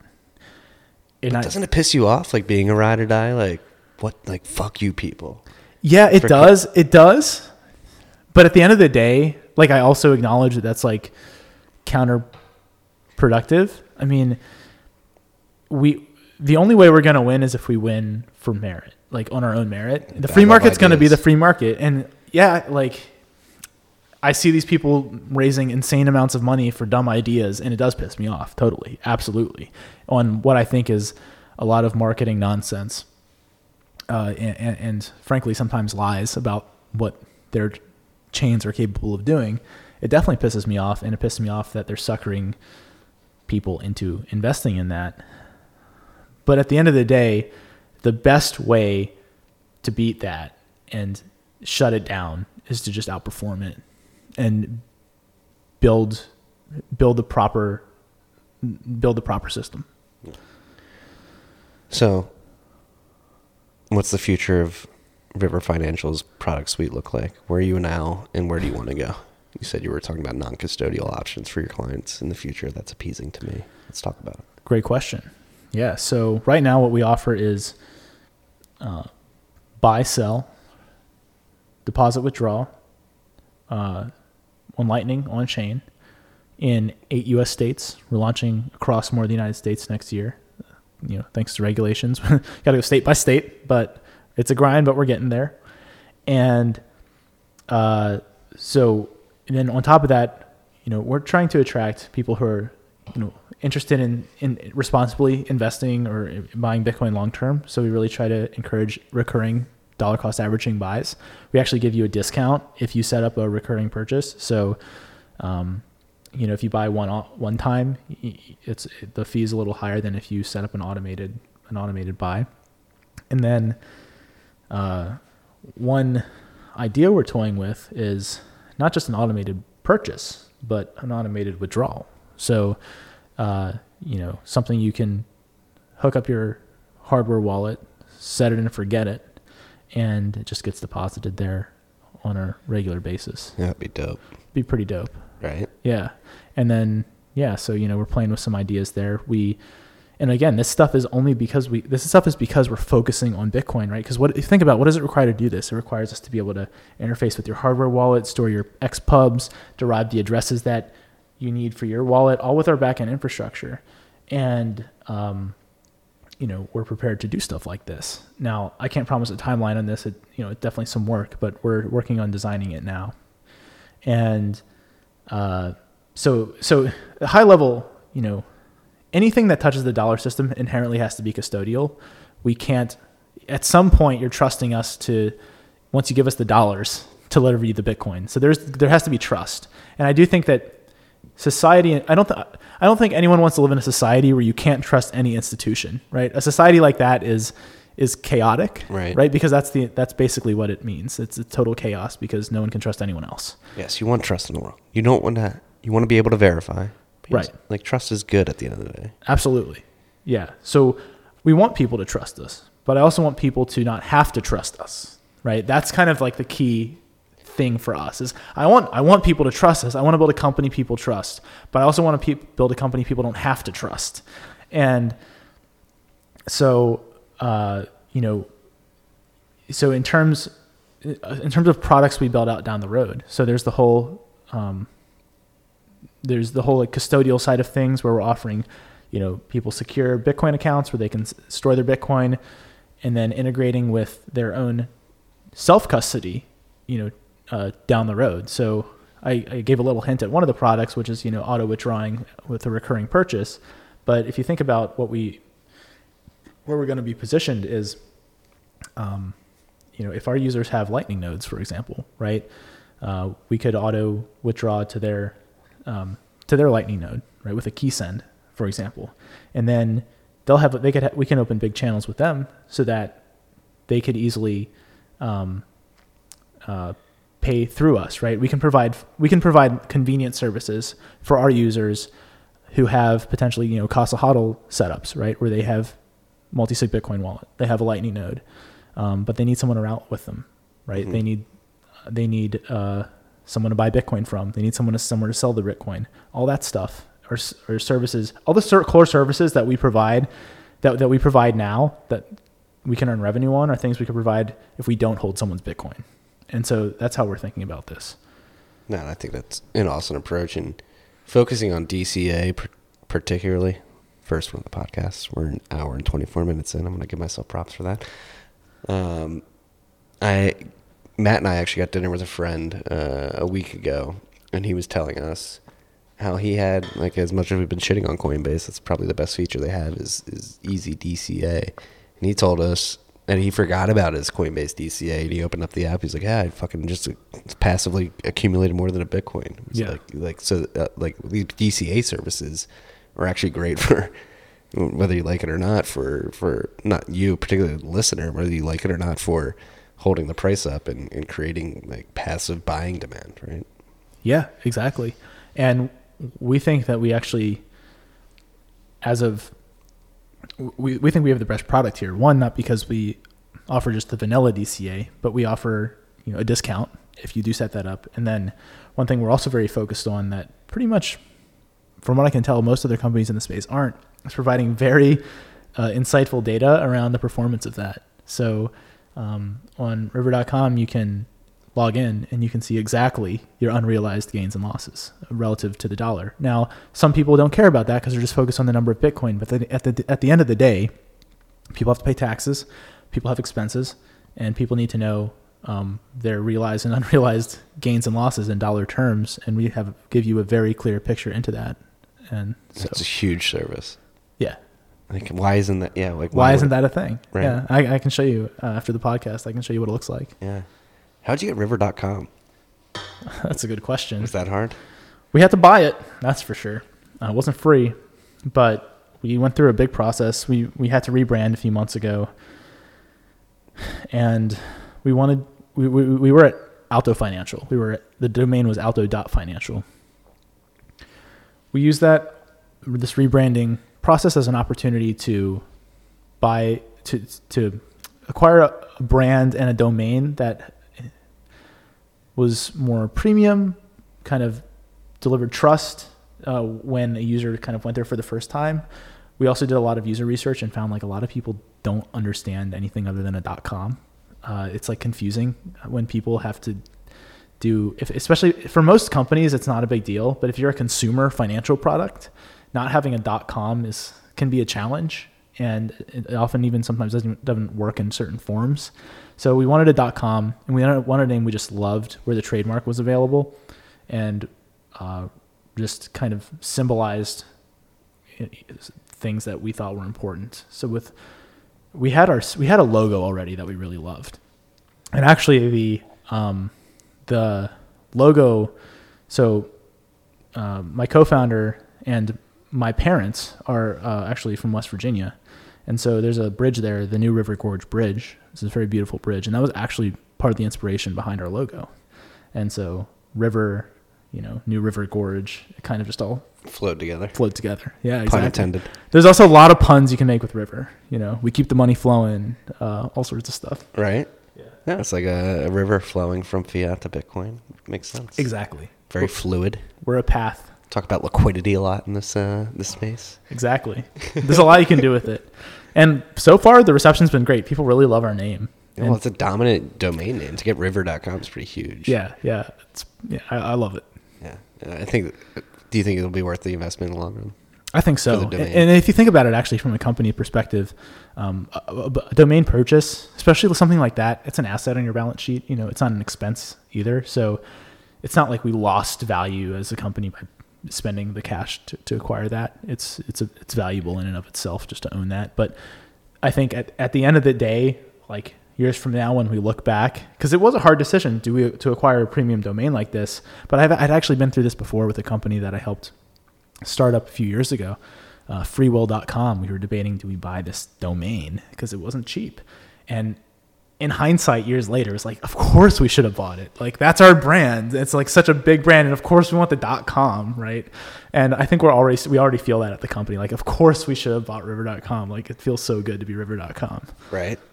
No. So like, it it does uh, bring an aurora, aurora of uh, legitimacy. Yeah. An aura of legitimacy. Yeah, Not an aurora. An Aurora. aura. An aura. Aurora coin. Yeah. Aurora coin. You're a history buff too, man. I love history. I love history. What do you like about history? I think that it's fascinating that so many of the things that happen today that cause people to freak out are so mellow compared to like the almost the exact same things that have happened in the past, but to like much larger extents. And I, I just think like it, and so I love studying history because I think one like truth is stranger than fiction. You can't. It's hard to find books that are as interesting as real things that have happened in human history. Um, and I think also, you know, it's trite to say, but history, like I don't know where the saying came from, but history doesn't repeat itself; it rhymes, right? But I think if you understand history, you can very clearly, much more understand the world today, and also things that happen that are out of the ordinary don't throw you off as much, and you have things to relate it to, and like, oh yeah, you know, this kind of happened in you know, like the Mongol Empire, blah blah blah. It's like, it's, for example, like a specific example today is like you know, a lot of people in the United States, they go crazy about something that happens in politics or something the president says. And you look at like leaders throughout history, and there's been like so much crazier people than, you know, Donald Trump. And it's like, it just kind of puts things in perspective. And that's what I like about it. And especially in like the Bitcoin world or the cryptocurrency space in general, it's also funny to see all this stuff, like people reinventing the wheel with like financial history. DeFi. Yeah, like DeFi, right? Revolutionizing it, man. Yeah. I mean, what, like my favorite example, actually, I don't know if you've heard of this book called the, the History of Money and Banking in the United States by Murray Rothbard. It's a pretty cool book. I recommend anyone uh, listening to check it out. But uh, one of the coolest, it was actually a footnote I noticed in there just randomly. I don't always read the footnotes. Um, I'm not a total nerd, but but uh, uh, I was reading a footnote on one of the pages, and it mentioned how in Maryland in the 1700s, they the, the, the state issued this currency, but you only got the currency if you burned an amount of tobacco to to earn it. Proof of burn, baby. It was, from what I can tell, the first proof of burn in history. I thought it was like Counterparty or something like that, uh, and I just like I love like learning that something that I thought was new and novel in today was just like Centuries old. they tried it like hundreds of years ago and it like kind of worked. Proof of burn, baby. Yeah. What's your favorite part of history? Yeah, that's a good question.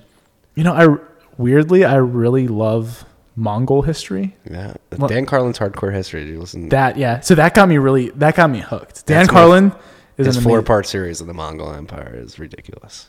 absolutely. I rec- that that's The way he describes how strong they are on horseback and how like strong their forearms were. yeah. It just makes you feel like it makes just me feel like the lives we live are just so Pussy. it really, really I feel like, I feel like a pussy. Yeah, like you know, all of these people before were all of these you know men were doing these crazy things, right? You know, and I'm not saying it, We like, shouldn't be it doesn't fit into my everybody. it doesn't fit into my ethical framework of how you should behave, right? Like I'm not saying like I want to go like conquer a country or you know destroy cities or anything like that, but um, it just like puts like my life into perspective and like how people used to live and i just find it fascinating that these guys would you know he talked i mean dan carlin talks about how you know these guys were b- before Genghis united the Mongols and invaded China they were they were so poor that they had to wear clothes made of the skins of field mice right and they were rotting off their bodies because they didn't really shower much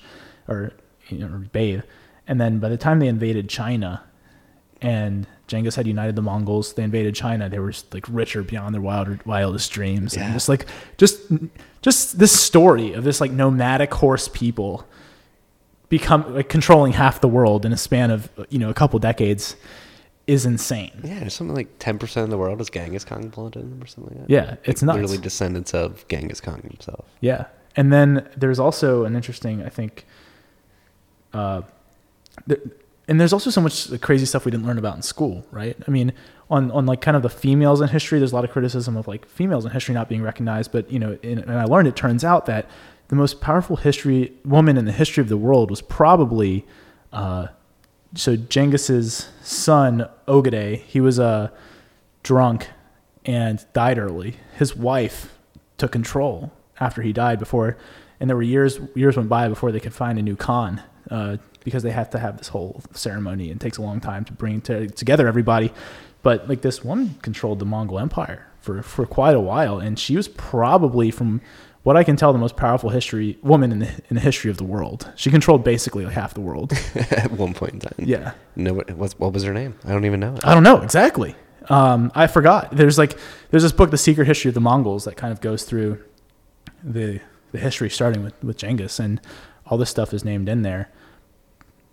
But the Mongol history also hasn't really come to the surface until recent years because the Soviet Union heavily suppressed it, and suppressed I didn't know this. yeah. So um, actually, in Mongolia, the capital is called Ulaanbaatar, which means red hero, like com- like red, like communist here. And uh, in Mongolian, and until kind of the fall of the Soviet Union, people didn't really like learn about Genghis. They didn't learn about like their, these Mongol heroes. Uh, you know, they're not heroes to other people, but to the Mongols they are. And uh, and, and also there because of that, there wasn't as much kind of digging into the history of it all. And so a lot, but there's been a lot of work recently uncovering more. Yeah. It's funny. Uh, I noticed people complaining about Hillary Clinton writing about a book about powerful women and leaving out Margaret Thatcher. Oh, did she? Yeah, that's that's pretty nuts, man. There's yeah, yeah. It this comes back to just like you know, you know these weird things like people just love to forget about history or I, I don't know. It's crazy. Oh, it's crazy. It's crazy, but Yeah, do we live in a fuck time? Does it, it feel to you that like most people aren't paying attention? I don't know. That we live at like the bottom of the barrel of. I don't think we of- live in the bottom of the barrel. Are we in dark times? Like, do you, can you only tell dark times in retrospect? Can you can you uh, proclaim them to be dark times while you're experiencing them, or will this be something in 20 years like, holy fuck, how did the assholes live like that? It's a good question. I don't know. I'm not going to pretend to know the answer. I think my personal opinion, even though I don't know, is that things are actually. I'm an optimist.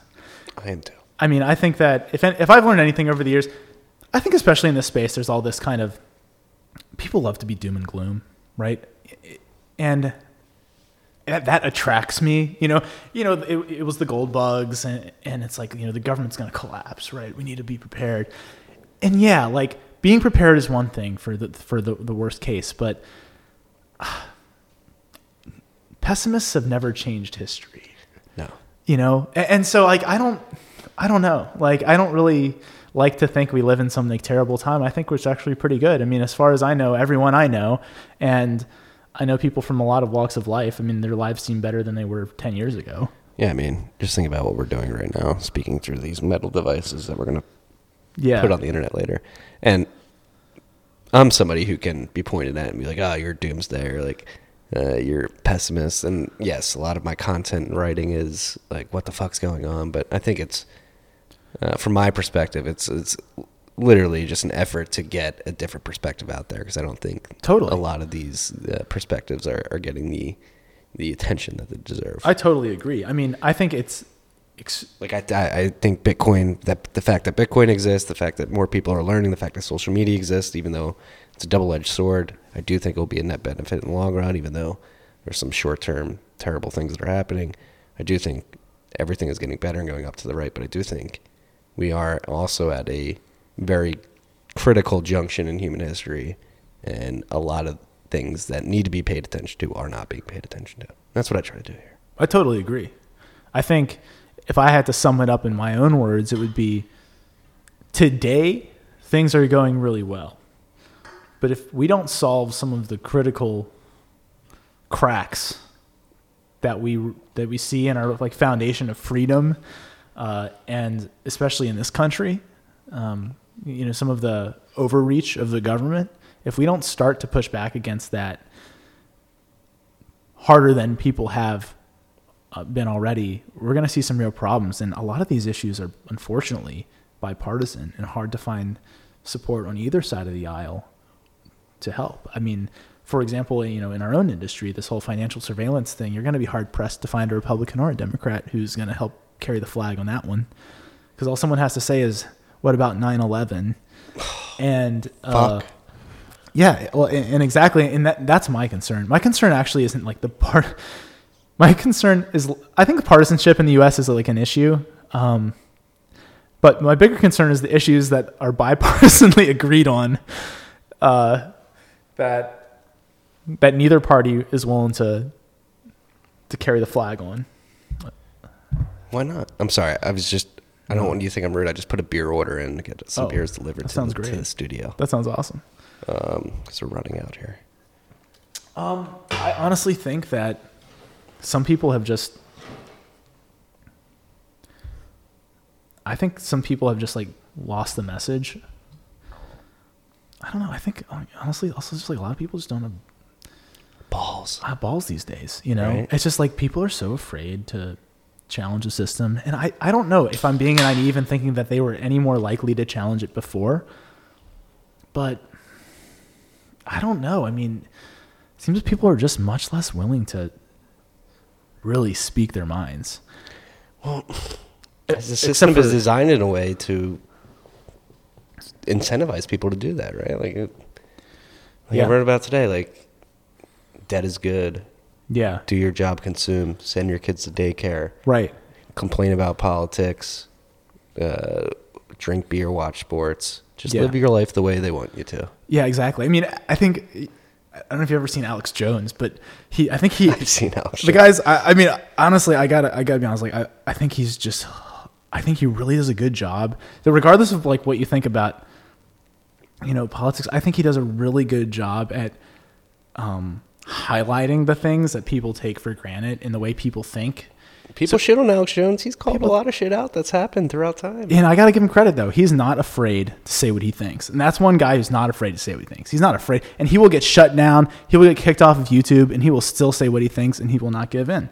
And i think we need more people like that in the united states. They're regar- turning the frogs gay. yeah, yeah, putting chemicals in the water. But then you but then you Google atrazine and you Google the studies out of Berkeley and other schools and you realize they actually are. These chemicals actually now not, I'm not saying the government is, you know, necessarily putting atrazine in all of our water supply, but on purpose, but you know, you you learn about this stuff and you're like, well, atrazine is actually one of the most common pesticides in the United States, and they do studies and it turns frogs hermaphroditic, and it's like, oh, that's interesting. Um, I mean, there's just all this stuff that Yeah, he called out like the CIA spying on people and the NSA spying on people like decades ago. Like, oh, you're crazy. They're not. They're not. Yeah. They're Yeah. not, they're not leading in on us. I mean, him and Joe Rogan were arrested in Texas back when George W. was governor or was president for protesting the Iraq War, and you know we see today kind of the fallout of that. Um, that big, you know, what I would categorize as a big mistake in U.S. foreign policy, the cost of it all, and the second order consequences of intervening in this part of the world. You know, this comes down to the complex systems stuff, right? I think it's, but anyways, um, where are we getting at? Oh, you know, yeah, but it's like this whole like media industrial complex, which is just like consume, watch sports, don't talk, you know, don't don't poke the bear, don't cause problems, you know, just Just fucking, just watch Deal with it. Watch movies, go see the actors in Hollywood. Brad Pitt has a new movie. You want to see that, right? Yeah. And if you don't, people might make fun of you. You know what? We put out 20 Marvel movies last year. We got a 20 second for you right now. I mean, you didn't watch the award ceremony last night where we gave ourselves awards? What's wrong with you? We gave ourselves awards and then we got up there, we accepted them and told you not to fly on a fucking flight. Don't you dare fly. Don't eat meat. Yeah, yeah. Don't don't do what we just did all night. We all flew in on private jets, but don't you dare fucking fly, you peasant. Yeah, exactly. Yeah, you know, um, you know, we need to disarm the rabble. We need to disarm the rabble peasants. Yeah, you don't deserve one. Guns? Think of the children. you yeah, know. crazy, crazy, psychotic, fucked up people don't kill people. It's the guns. just yeah yeah it's it's crazy i mean I, I i do agree with you it's like i do think we're seeing what this i think we're seeing the and it's weird I, this wasn't the case i think like 15 years ago um, where it seems like we did have a healthier kind of political um, Are political you kidding me? Do you remember post 9/11 with freedom fries and all that shit? I remember That's being- true, actually. I I, remember being forced to vote as a 12 year old whether or not I wanted to go to war in Iraq. that's true yeah like in my school. really Granted, I went to yeah, I was in South Carolina at the time, but okay but like it was literally we ate, we ate freedom fries and there was like a vote like there was rabble rousing at the elementary school I went to. Wow. Well, maybe I mean maybe this is my own bias, just being older now and being a kid then. But yeah, I don't know. I don't. I don't know what the solution. I mean, but I, I think the weird thing that I've seen develop in this country, in a, recently, and, and maybe this was the case back then, but there was a different flavor of it. Was there's almost this like self-righteous Puritanism, like this like class of like, you know, self-righteous Puritans who will punish you for sinning. But sinning isn't like religious in nature anymore. It's like, you know, it, it's questioning the, you know, I guess like, like woke these- capital. It's woke capital, baby. It's yeah, woke. Are you woke? Yeah, it's like questioning your wokeness. it's like the Bible thumpers aren't really like bu- thumping Bibles anymore. So instead, it's these like woke people thumping Bibles, but they're not Bibles. It's like government rules or something like that. I, I, I don't know. It's It's like they, yeah, yeah, no, it's cool. It's- yeah, it's it's kind of how I feel. tell us how you really feel. Self righteousness. I don't know. I'm just like I just like any self righteousness stuff. Just kind of really pisses me off. People Yeah. getting on their high horse about this, that, or another. Yeah. Well, you're speaking to somebody who likes to get on their high horse about Bitcoin a lot. That's true. That's okay. That's one, but that's one thing. That, that's the acceptable one. Yeah, but you have to be. You have to be. I've come to find, especially as I've been shilling Bitcoin more. Yeah. You have to be aware of how you can come off as self-righteous. Self-awareness is key. Be aware. Be aware. Yeah. Um, Well, what do you think? I mean, you know, are we are we in worse worse case today than we were 50 years ago, Fifty years ago. or I don't know, 20? What's what's the right time frame to be comparing to? I, I've gone back to this story many times. What spooked me out, what really pushed me to Bitcoin full blast was when I worked at uh, when I worked in finance. I worked at a fund.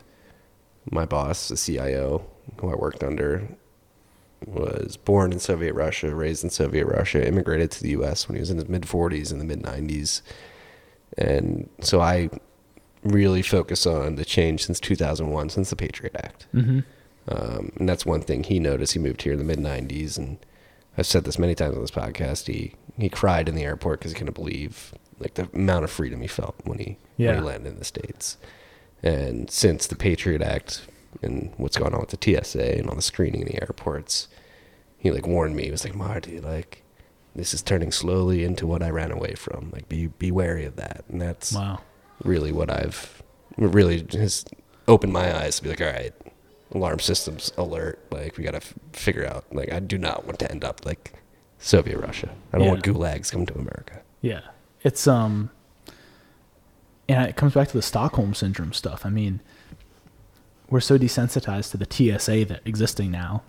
You know, that South Park is like bend over, let me wipe your asshole. Yeah. You know, it's Right? like it's like okay, I just want to get on my airplane. I Let's hurry this my up. wife, my wife hates this, but anytime I have to go through the X-ray stand, I stand up there and just give the double bird, like in the thing while it's like going around. She like she's mortified by it. She like waits like we're not allowed. She pretends like we're not together. We'll get through security sometimes. I don't know him. every time it's just like fuck this. Like you're radiating my body. You might start getting randomly uh, pulled aside. Yeah, that'll happen. Well, see, here's the thing. I and I even feel it on myself, right? I used to travel a lot for work. My first job out of college, and I used to, I used to try to, you know how you can still opt out if you want, but like they make you wait and you go through the metal detector and get like the full body pat down and you know, um, I used to do that.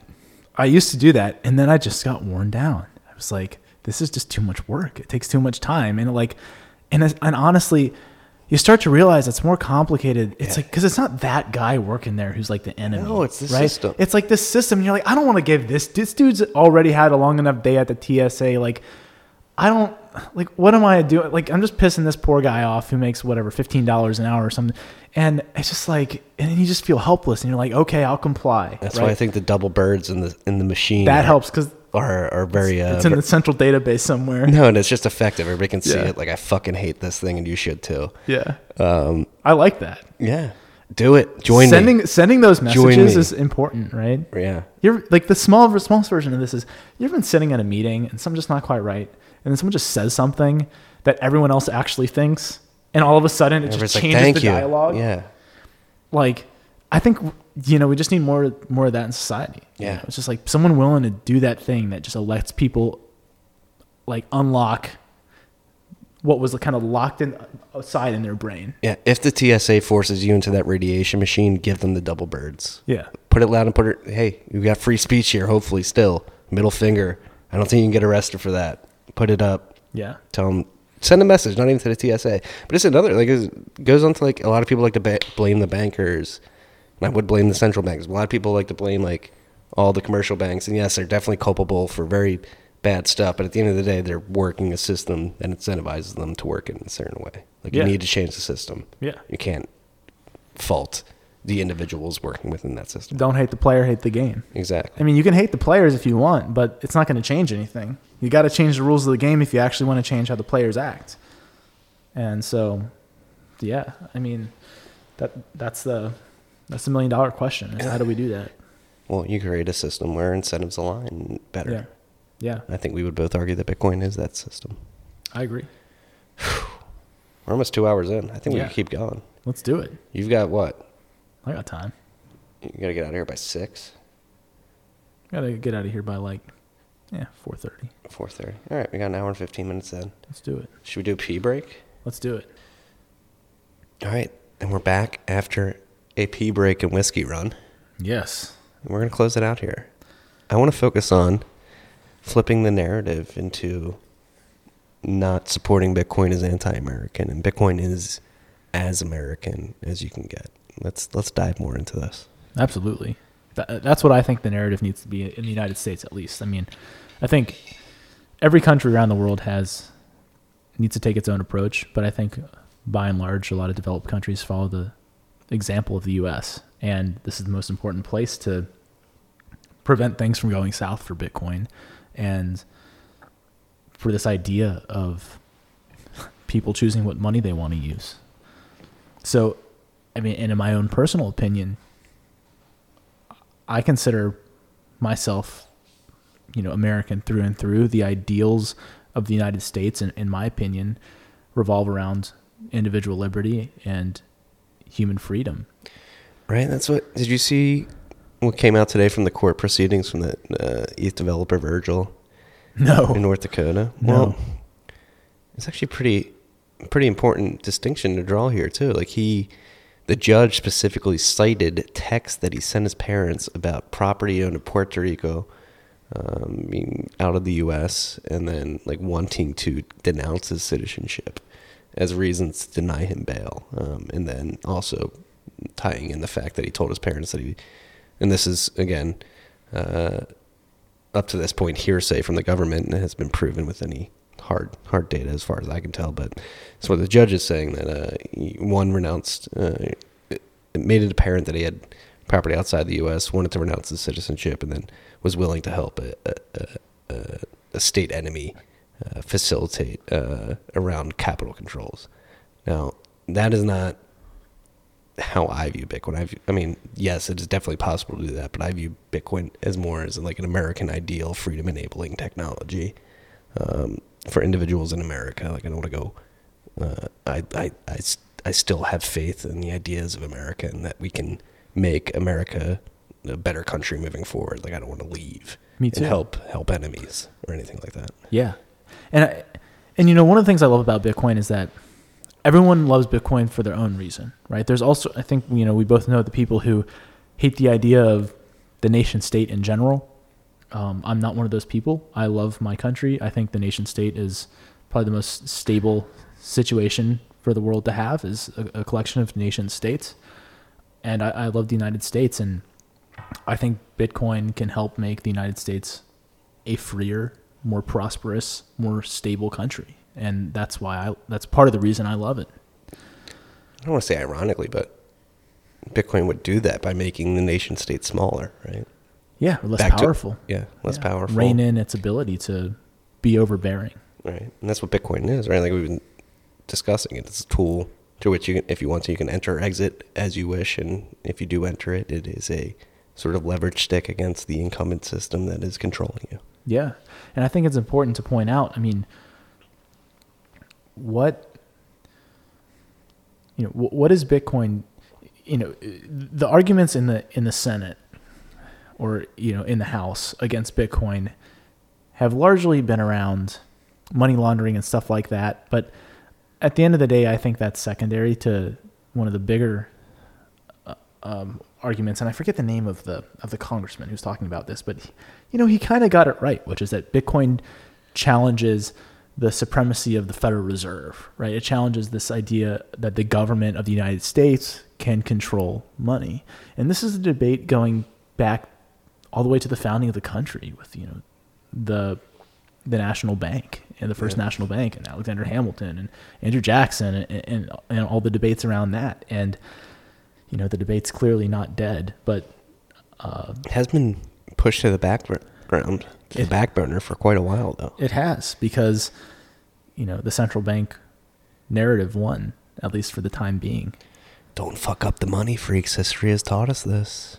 yeah There are And- many lessons throughout history. and look at what they're doing um you know after Nixon there wasn't even gold behind the dollar and Well, in the system, particularly number two, um, another hour in, uh, the operations that the Fed is embarking in the last three to, to four months, uh, it's hairy. Like they've had to increase the size of their balance sheet at a pace that has been seen since Lehman collapsed. Yeah. Uh, the head of, excuse me, not the head of the BIS, but uh, analysts at the Bank of Internet National Settlements came out and said that the Fed was on the brink of experiencing multiple long-term capital management systems, or excuse me, long-term capital management like uh, uh, explosions within the hedge fund world, interesting which is insane. Yeah. I mean, you can call me crazy. I, I do think I do have this beyond just Bitcoin logically making sense to me. I feel like it's almost fulfilling this weird prophecy that has been kind of written in the stars for the United States, but also for the world. And I don't know why I believe that, but it just feels right. And one of the one of the charts that I show, you know, investors or other people when I try to explain my company is um, the Federal Reserve balance sheet and an arrow pointing to where Bitcoin was launched. And it's right at like this initial explosion, the inflection point, right? It's right at this inflection point on the Federal Reserve balance sheet, and uh, yeah, you know, it just feels like it's hard to describe to people who aren't in Bitcoin, but I think a lot of people sh- like you and I share this. It's just like it's just the right thing. It just needs to exist and it needs to happen. And you know, with, with my own company, my, my parents were like, "Well, why are you doing this?" I was like, "The company, it, this needs to be built, right?" And I totally think I could. T- this company, you know, it's totally possible that it doesn't work out, it fails, but it's more than just like this logical thing. It's, there's almost this weird spiritual Gravity. Gravity. Yeah, this, this exactly. I think that's the best description. There's this gravity just pulling this thing and making it grow, and it's hard to explain why, but like people in it just kind of know it needs to. If you would have told 22 year old Marty that he'd be hosting a podcast and writing a daily newsletter about Bitcoin, you'd be like, "Go fuck yourself." Like, Yeah. The fuck? Like what? Yeah. I'm not. I'm not trained to write. As you can tell, I- there's a lot of typos in my newsletter. I'm sorry. I try to do the best I can. It's truly from the hip. Write it once. Don't read it. Post it. I'm not a journalist. Uh, as you could tell too, I don't speak too good. Yeah. Sometimes, like, Yeah, uh, I mean, somebody I- just put a mic in front of my face. Like, it's just been this gravity. I'm like, ah, all right. If nobody's gonna produce this type of Bitcoin content for me, I'm gonna try and produce it the best to my ability. Exactly. for other people. And and th- but that's the mindset in Bitcoin, and that's what I love is that you know I think all of us at one point or an- or another we're sitting around asking ourselves why isn't anyone doing X, Y, or Z, and the answer was because I'm not doing it. If not me, then who? Exactly. If not me, then who? And that you know that's just that's what I love. That's what I love about it. Yeah, and it's crazy the amount of crazy smart people it's gravitated towards it. Right? Yeah, absolutely. that's what keeps me sitting around. like, all right, maybe this makes sense. Talking to smart people like you.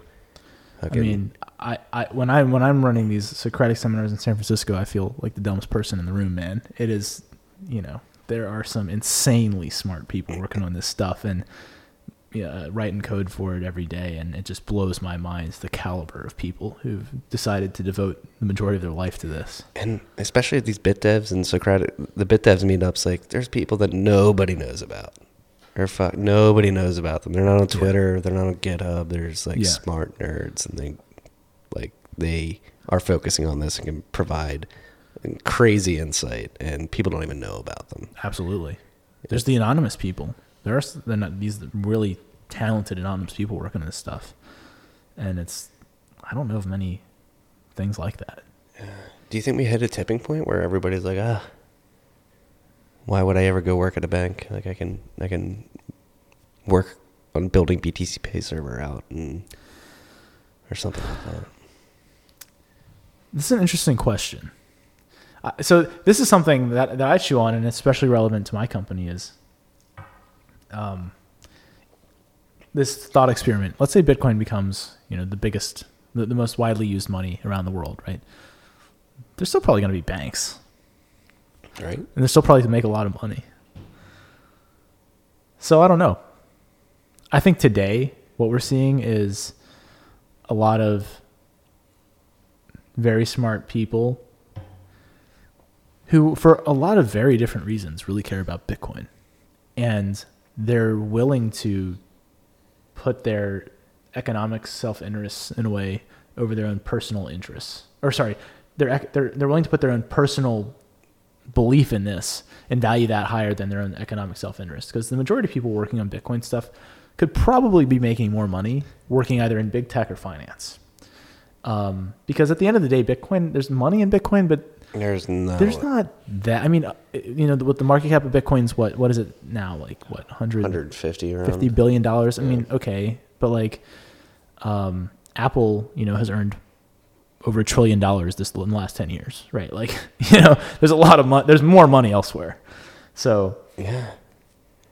But that's also what gives you hope to stay around, right? Is that there's people. it just attracts something. It, it- but I think that's what makes it so uh, promising, is that despite the lack of quote unquote funding, all these people are willing to dedicate their life to it. Dev incentives, man. Where are the dev incentives? the dev incentives, yeah. The dev incentives are philosophical, and that's something that you can't replace. That's something you can't ever buy from somebody. and it pisses a lot of people off. yeah. That like that's how we explain. It. It's like yeah, it's just philosophically driven. They're like, what? No. and the most the most fascinating part of this is it's every from what I can tell, a lot of devs have very diverse philosophical reasons for caring about Bitcoin. And I think that's the most that if anything that makes it even more permanent because it's almost like all these people from different walks of life, from different countries, from different social backgrounds with totally different worldviews like have come together to care about this. And it's at the intersection. And that's what's so powerful about it. It's like bitcoin is like this sits at the intersection of so many different worldviews um, that people f- from everywhere tend to really care about it Yeah, no, my uh my favorite funny uh, dichotomy of worldviews that get along in Bitcoin is the vegans versus the carnivores. Yeah, it's hilarious. I have multiple, you know, vegan friends in the Bitcoin space and multiple, you know, very carnivore maximal meat maximalist people and uh it's just funny that these Two polar opposite. two polar opposites can come together in right? digital money, Right. magic internet money. The vegan account. Shout out to the vegan account. Uh, Yeah. They they love TFTC. Oh, yeah? They read, yeah. Oh, great. Yeah. It's um yeah. Uh I'm not personally a vegan, but No. to each their own. Yeah. Shout out to you freaks out there. And then there's also the, I- well, the more fascinating thing for me is you get the socialist types of people who see Bitcoin as a means of enabling, you know, the oppressed of society. You see the libertarian, anarcho-capitalist people who see Bitcoin as a means of escaping the government oppression of society and then you see, and then there's the technical people who just think it's really cool to work on technically and then you know there's then there's the traders right who just Yeah. care about flipping it and And then you have like get sucked in and then you have the people backed in the corner who actually fucking need it and are using it. Right? absolutely yeah you have the people who straight up can't get a bank account and bitcoin they fell into bitcoin because that's the only option Yeah, and that's why I hate like the. uh It's almost like a virtue signal to like hate against certain use cases of Bitcoin versus another. When Yeah. really they all sort of make the other one possible, right? Like the the Yeah. speculators are providing liquidity for the people looking to skirt capital controls in certain countries. Absolutely. And I think, you know, that's another sign that it's good money because what what money good money is something everyone wants. Every single person in the world pretty much wants that. We'll take we'll accept that. Regardless of where they come from, what they think, any of that, you know, anyone in the world will accept a dollar basically. Uh or a hundred dollar bill. You know, they see that as valuable. Bitcoin's hopefully gonna be the same thing. No, but it's like it's funny to watch people like. Excuse me, burping whiskey burp there. Watching people try to shame others for using Bitcoin in certain ways. Like, come on, just let Yeah. Just let people do what they need to do the way they need to do it and work again like we're saying like when you try to educate people about bitcoin you try to under you try to first get a uh, perspective from which they would understand it best and Yeah. for people uh, from venezuela they would escape hyperinflation for people in america or not even hyperinflation uh, cross-border capital controls people in america uh, escape like just holding your money in a bank account that could be confiscated from. Like you use it as a store of value, just use it as a savings account. Yep. But all these use cases can work in in harmony, and they are. Yeah, I and I think the, kind of one of the silliest things that, that I've seen is like the shaming of people for. Oh, one of the silliest things I've seen is the people shaming people for quote unquote hoarding it and how, you know, rich people are using it now and and you know the thing I like to say is, have you ever met a poor person who doesn't want the same money a rich person uses? You know, there's a lot of there are projects out there that I think have been very naive in trying to, you know, build. Well, I call it, frankly, you know, they're trying to make money for poor people, right? It's like money. These crypto projects making money for you know people they think are you know the disenfranchised in society, and I and I, I think it's so misguided because poor people don't want money rich people don't also want right. Like, have you ever met a poor person who doesn't also want a dollar? Or doesn't also want the same the same money Bill Gates has? Well, that's what I like. And that's it's silly. It's totally silly. It's it's it's incredibly silly because you have to view money as a tool, like water. It's Yeah. like water. Like anybody in the world, criminals, straight people, gay people, black people, white people can access water. yeah. And if they can access water, they can drink and hydrate themselves. Uh, same goes for Bitcoin. If you can download the blockchain, connect to the internet, you can access that too. Right. Like Right. it, it could serves everybody. Yeah. Socioeconomic, race, sexuality, gender, whatever it may be. And I think the the end conclusion that a lot of people kind of fail to really understand is that if something is good money, people are going to use it for stuff you don't like. You know, whether that's unsavory activities or whether it's just things like you're personally opposed to, like hoarding it or spending it on, um, you know, things you don't approve of, or you, you know, it's just No, that's that's the other thing. Like, who, what is unsavory? What is unsavory today may not be unsavory tomorrow. Exactly. It's like speech, right? You know, there's free speech is important because everyone will always everyone has their own definition of what people should is what's okay to say. And so we just say, you know, pretty much everything should be okay to say with some small caveats, but like those caveats are pretty universally like agreed upon in the United States. Um, And what other smoke obvious? Like, don't scream fire in a movie theater. right. Yeah.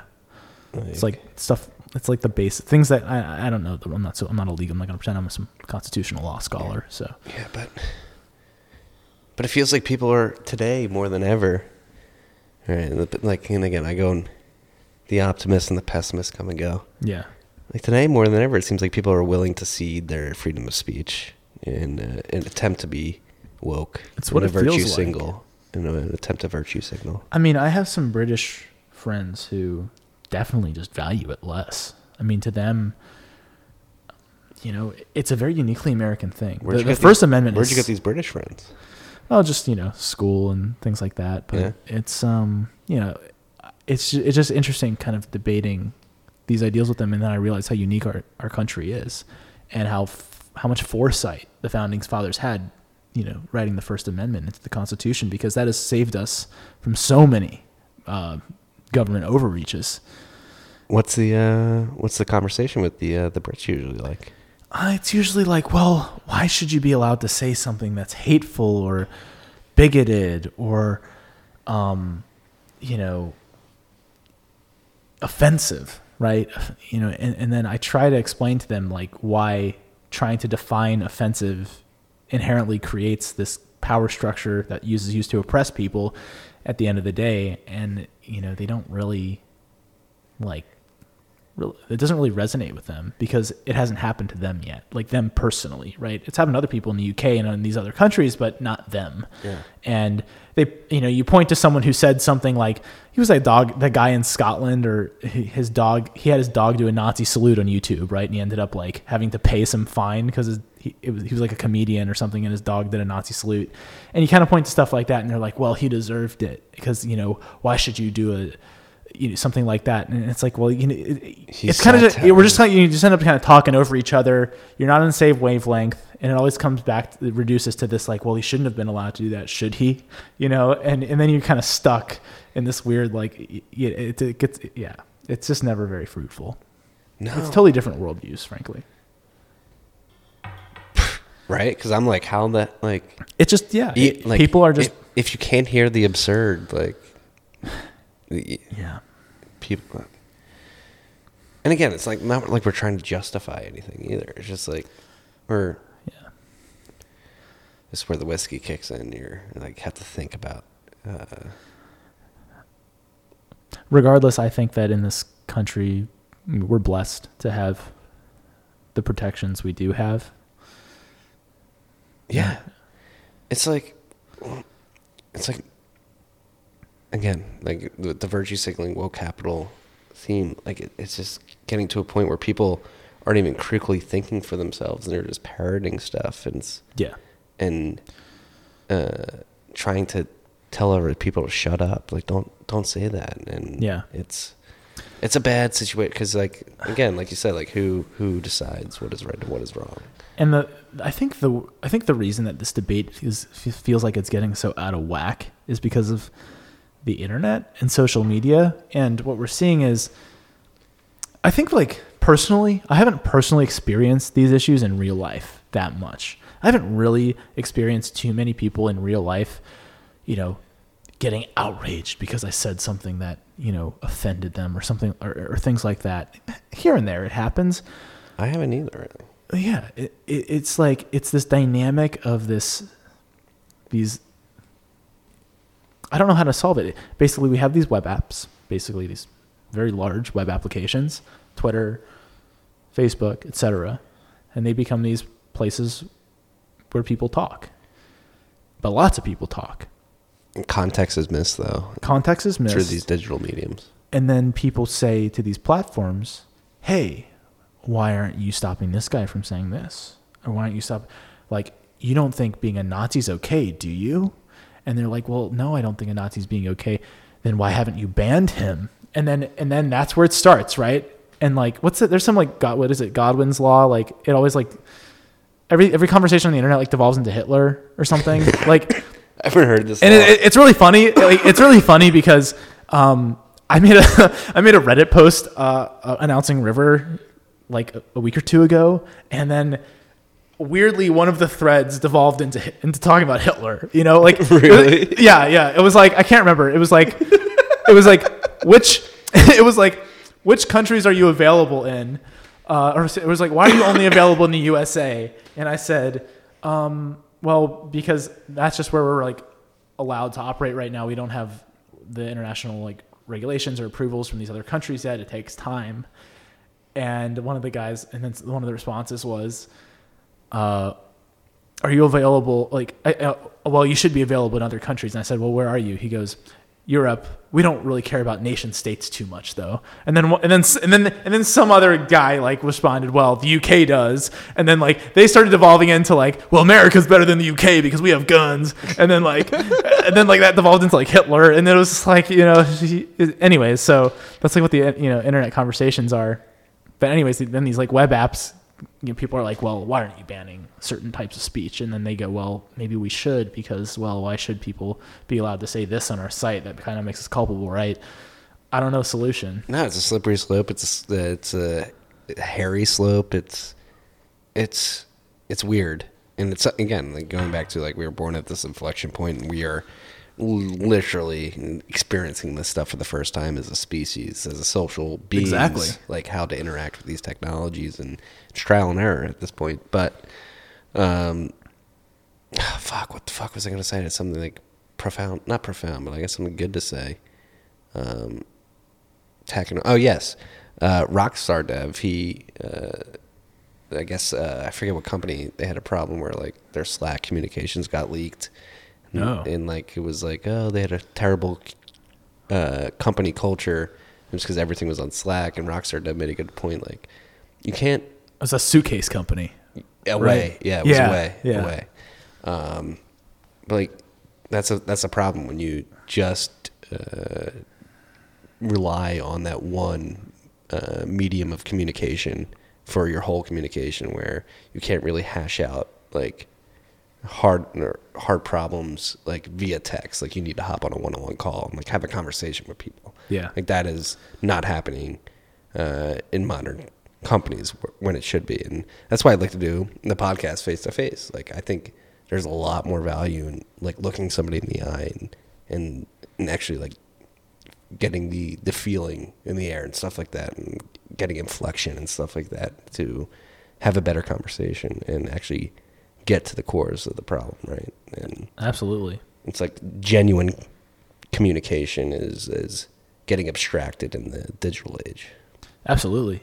And the cost of saying something to someone that is incredibly, you know, I don't like the word offensive, but just incredibly like brash and just devoid of any sort of manners or respect is so much higher in real life, right? On the internet, there's no cost whatsoever. None. You spin up an anon account, like you can say whatever you want yeah, to someone. you're like, "Hey, you fucker," to your face. yeah, it's fuck what- you, you know. It's like, what, dude? Yeah. Um, but yeah, yeah, exactly. Someone says that to you in your face, you know, something might happen, right? You know, if there's like physical consequences, uh, and it's just, yeah, I don't know how we're gonna, what this is gonna turn into on the internet. Well- and I don't know the solution either because I don't think this whole idea of like open source thing really, that only really solves the problem. No, no. Again, just tools, right? Yeah, they're just tools. It's also like at the end of the day, it's social, right? Yeah. At the end of the day, we do live in meat space. and it transcends We are organic beings. Like, it transcends cultures too is the other issue like we you know day to day we interact with our own kind of people for lack of a better term people who kind of generally share our, our, our own views on the world in the united states at least and then you know you get people from any other country in the world also in the system and you know you say something on twitter about muhammad and all of a sudden pakistan government sending uh, twitter a notification that you you, you know you broke pakistani blasphemy law uh, and uh, you know Twitter has to send that to you, and you're like, what the hell? Like what? like what? What am I like? What dystopia am I living in that I'm like subject to like Islamic law? Right? Right. Yeah, it's it's kind of nuts. yeah, it's. But again, it's and and we are the guinea pigs for these technologies, right? That's the thing that freaks me out. The the trends in social media with with uh, kids in middle school is like particularly girls is like scary as fuck man like increased self-harm and suicide rates Really? I mean, that didn't surprise me. I haven't been no, following dude. that. Like social media, at the like uh, somebody with nieces and nephews and cousins who have children. It's like fuck. Like yeah. um, we really don't know the full repercussions of these technologies on psychology, and there's definitely. I mean, like the price of Bitcoin, the uh, volatility of uh, the consequences of this technology. I think is going to be pretty high in the first few decades of this transition into the information age. It's a shock to the system for sure. I th- I wouldn't be surprised. I'd like I'd like to see a survey from these Silicon Valley executives about how many of them let their kids, what ages do they let their kids have access to this stuff? The more I it get, fucks. It's like you know, I mean, I think as social beings, like it's all about clout and all that. And what does social media incentivize? It's Yeah, like- but I mean, I don't know. I, I think we're seeing understanding of this. I, I do Mark Zuckerberg's kids have access to iPads and iPhones? I'd be surprised if they do. Um, I know Chamath uh, Patapatia. Padapatia, you know, he doesn't let his. I don't think he lets his kids have Facebook, and he was an exec at Facebook for a long time. And I personally probably won't let my kids have access to any of that stuff. It won't, I don't have kids, but once I do, I mean, because I see it, right? When you're a kid, you don't understand, and you don't. It's just too much. I. I don't know. I think we are still learning to live with this. Yeah, it's no. I had to delete. I, I mean, I deleted these apps from my phone. I, I like. I have Twitter now because you know there's a lot of inbound business stuff on Twitter, but Instagram, Facebook, all that stuff, I just deleted from my phone. It just, I knew it just, I, I log into my desktop every now and then. I I deleted my Facebook. I still need to get rid of Instagram. I like Instagram because I get to keep in touch with my family. I use it mainly for family, and like Yeah. using it as a conduit to keep in touch with my what my cousins and brother and sister are up to and stuff like that. But Yeah. I'd rather not share that there. Um, but no, it is. There was a Rogan episode. I forget who it was with, but they just walked through the rates of self harm and uh, depression. Totally. Uh, You're always comparing yourself. Yeah. Especially at a young age where you haven't really had time to build your own, become your own person and kind of get to the point in life where you're like, I am who I am. Other people are who they are. I don't give a fuck. Like at a young age, like everything's so important. Yeah. right? Like everything's the biggest thing in the world. I mean, can you imagine? I mean, we're probably, I think we're about the same age, right? Yeah, we're. You're, uh, I'm, I'm 29. I graduated college in 2013. Oh, okay. Yeah. So, you know, I can, I'm trying to imagine myself in middle. I mean, middle school and high school were hard of enough of the time. Like, I just as like a teenager, adolescent, if I had, and I remember when I was in middle school, like AIM was like the thing, and I didn't really. I, I kind of had AIM, but I didn't really. I wasn't like cool enough, and but I just rem- I'm just trying to think back. Like, if if Instagram was a thing when I was in middle school, that would have just totally like been crazy. Dude, I remember MySpace.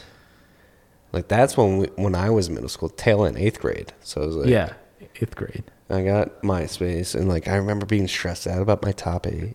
Like, Yeah. Who are my top eight friends? Like, yeah. am I gonna disappoint? Like, oh fuck. Yeah. Like, are they gonna include me if I don't include them? Like, Yeah. And that's stupid shit. Now I'm like, who the fuck cares? about, Yeah, I mean you're an adult now, right? but when you're a kid, that can really mess up your life, Right? Like you post the wrong thing. and the and like your the brains internet is- doesn't forget either. Yeah, and your brain's at such a point where it's so malleable, and like Yeah. the, the impressions that that are had on your psychology at that point are much more impressionable than you have in later years in your life. And You start getting like ADD from like just this constant like swiping and scrolling. I mean, I even kind of feel it now. Like I feel like I'm oh, I'm addicted to Twitter. I feel like I struggle to really just sit and concentrate now. Um, I need a. That's something I'm like one of my goals for 2020 is like to try to improve that. Me, t- dude. When I was a kid, I could sit down and read a book. You know, I feel like it's kind of messed me up. No, me too. No, and as we're having this conversation, I must say I'm not immune to any of this either. I am very much susceptible to this myself, Yeah, even totally. as an adult. Like I am addicted to. Uh, my name is Marty Bent. I'm addicted to Twitter. Like I. I think that's the concern, though. Is like the adults realize what's happening to them, and it's happening to them. What's happening to their kids, right? Right? But I don't know if Bitcoin fixes this. I don't, I don't think so. no, but again, he's like, are we, yeah, are we just like a transition fucking generation? Do we have to fucking come to grips with that? Like, we're just like the guinea pigs, and Are we going to be the you know laughing stock of our grandkids? You know, we were that dumb generation that couldn't figure out how to really deal with all this stuff. Wow. could you blame us though? In No, retrospect, I, I don't think so. I mean, look at the fire hose of technology that's been fucking thrown at us the last three decades. It's totally it's crazy. like I mean, shout out to humans. Like, Yeah. we are very adaptable. Like, shout out to us for adapting as quickly as we have. It's pretty incredible. We may not be handling it as uh, as good as some people may like to think, but considering the the uh, degree of change the last three decades uh, specifically, uh, I think we've done a pretty good job of keeping up with the pace. I mean, we're here talking about Bitcoin right Yeah, now. Yeah, I agree. And then what are I mean, and what's this younger generation gonna do? I mean, ten year olds today were born in a world with Bitcoin, right? Ten year olds are I mean, they're not they're people, right? They're like real like they they know what they're doing, they've got their own opinions about stuff. I'd be interested to hear what these kids are talking about, and that's one one place because, you know, I'm part of at this phase in my family where we don't really have too many really young kids. Um, you know, so I don't really have access to like talking to too many, you know, too many young people and hearing what their thoughts are about things. But I'd be curious to think, hear about like what are high schoolers thinking about Bitcoin or middle schoolers, right? What are these kids who grew up in a world with Bitcoin thinking about it? I don't know if you have any insights there, but I, I'm I'm curious about that stuff. No, I don't. I don't. I'm curious as well. I I mean I'm very grateful that like I have a very large extended Irish Catholic family, uh, and a lot of my cousins and uh, extended family members have started to have kids have started to have kids over the last decade. So we're getting to that point where Yeah. um, what's the world gonna look like in ten years? Bitcoin, yeah, that's good. I mean, yeah, like, Can Bitcoin fail? can absolutely. I think Bitcoin can fail. How? I think it will definitely fail if we don't think if we stop thinking it can fail. Uh, I think that's like the important. That's one of the best parts about Bitcoin is everyone is so adversary. Everyone is so. Don't ever get complacent. Don't ever get complacent. Never forget that the things you love can be taken away if you don't protect them. In ten years, I'm trying to think. Like when Bitcoin came out ten years ago, what would I have thought ten years would look like? Eleven years already. 11 years. What would I have thought that it would look like?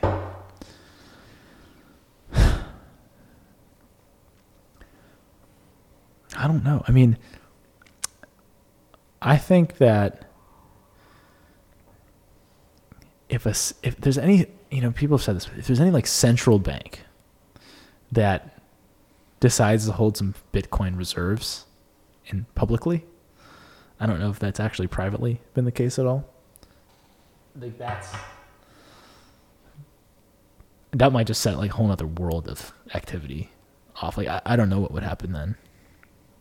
We don't see that, that's an admission, right? it's like an admission. Like that's like the system admitting that there's something here.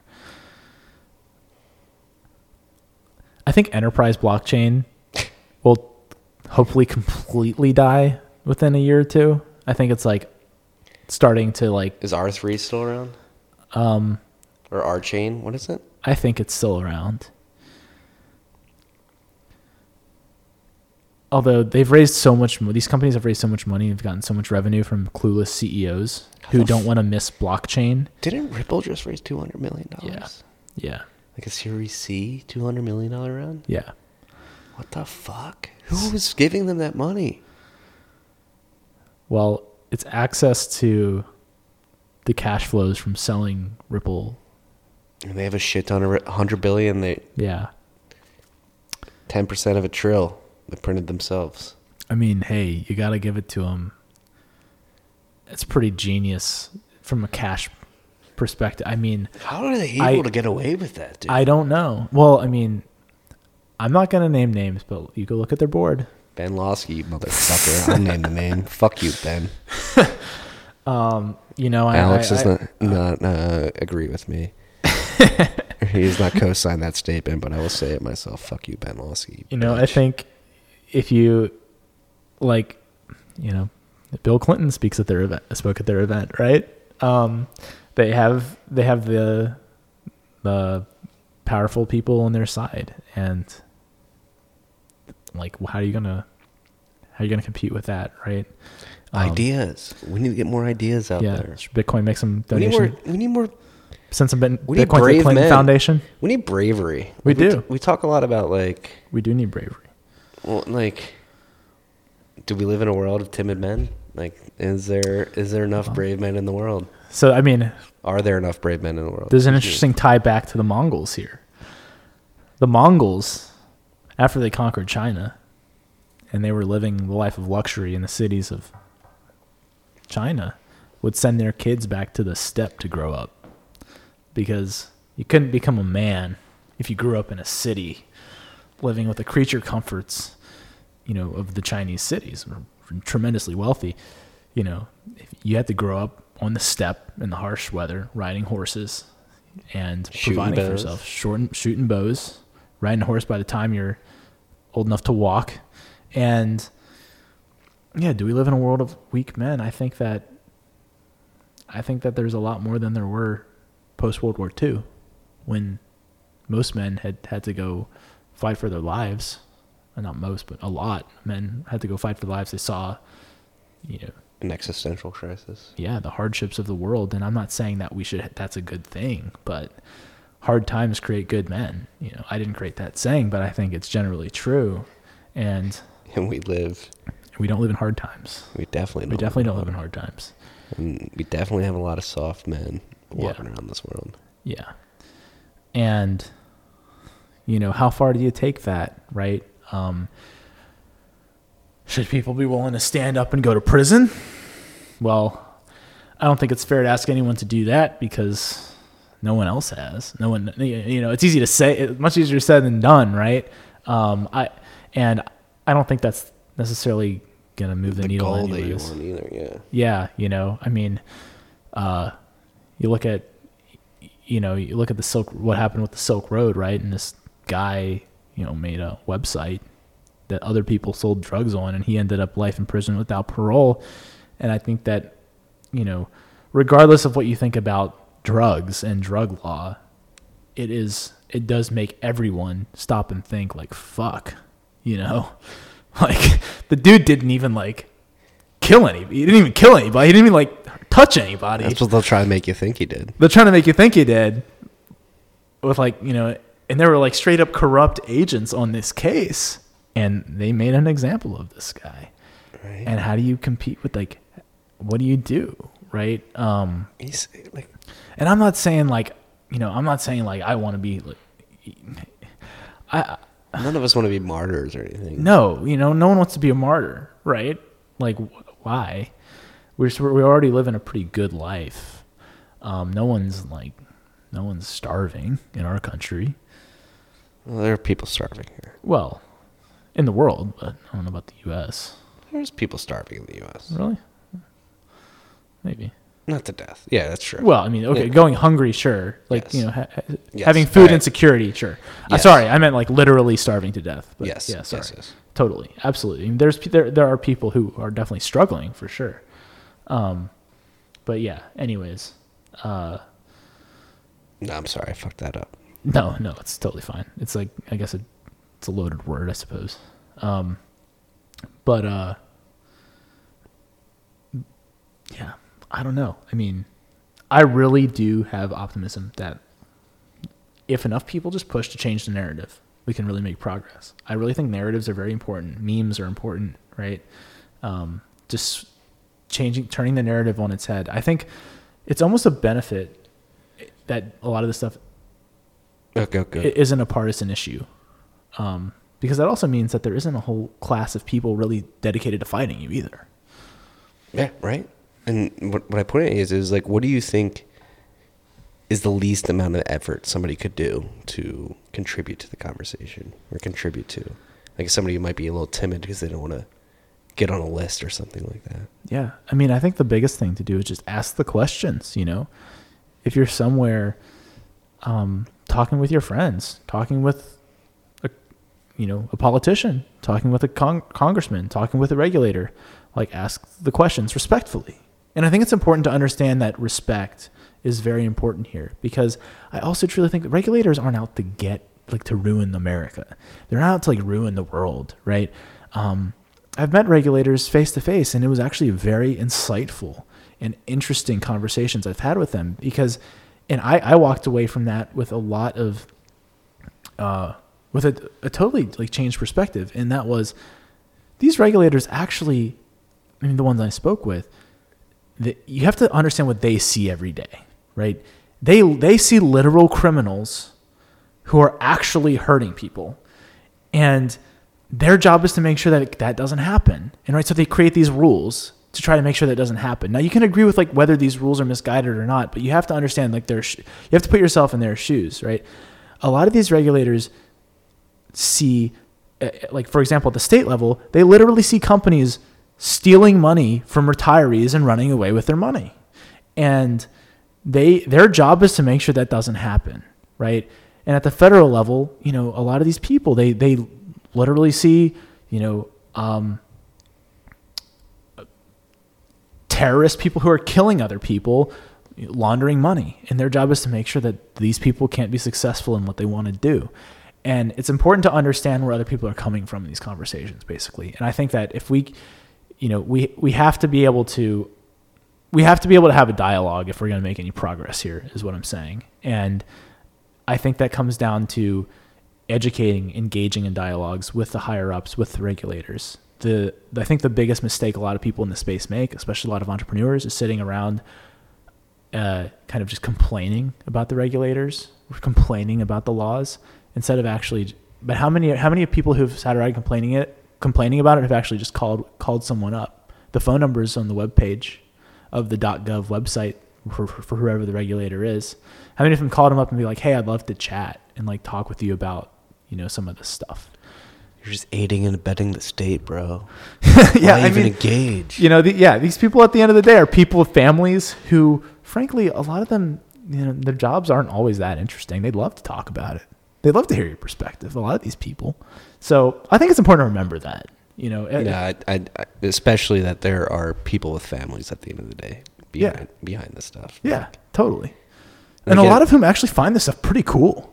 Well, you know, most people find Bitcoin, I think, pretty cool. A lot of these people also find Bitcoin pretty cool. They just need their whole their job is to make sure that people can't these company like the bad actors aren't stealing people's money, or bad actors aren't funneling money to terrorists, and that's a reasonable goal. Yes, and I believe that is the happy medium. Pe- like we need to focus on is the trade offs. Like uh, how much information needs to be ceded by everybody to achieve that goal. Totally. Right. Totally. And I think that's a conversation that needs to be had. Um, if you kind of come at them guns blazing with, you know, fuck the system, you're not going to get anywhere. You know, it's just, and honestly, it doesn't even resonate with the majority of the country. And so, um, I think it's just important to keep that in mind for people in the Bitcoin space. Is that the dialogue is going to be much more productive if you understand where the, the other people are coming from. You statist. Yeah, you know. A kid. A kid. I'm fucking. No, I agree. Yeah. Like, and not just. Like, I mean, it's always important to see the other perspective, right? Absolutely.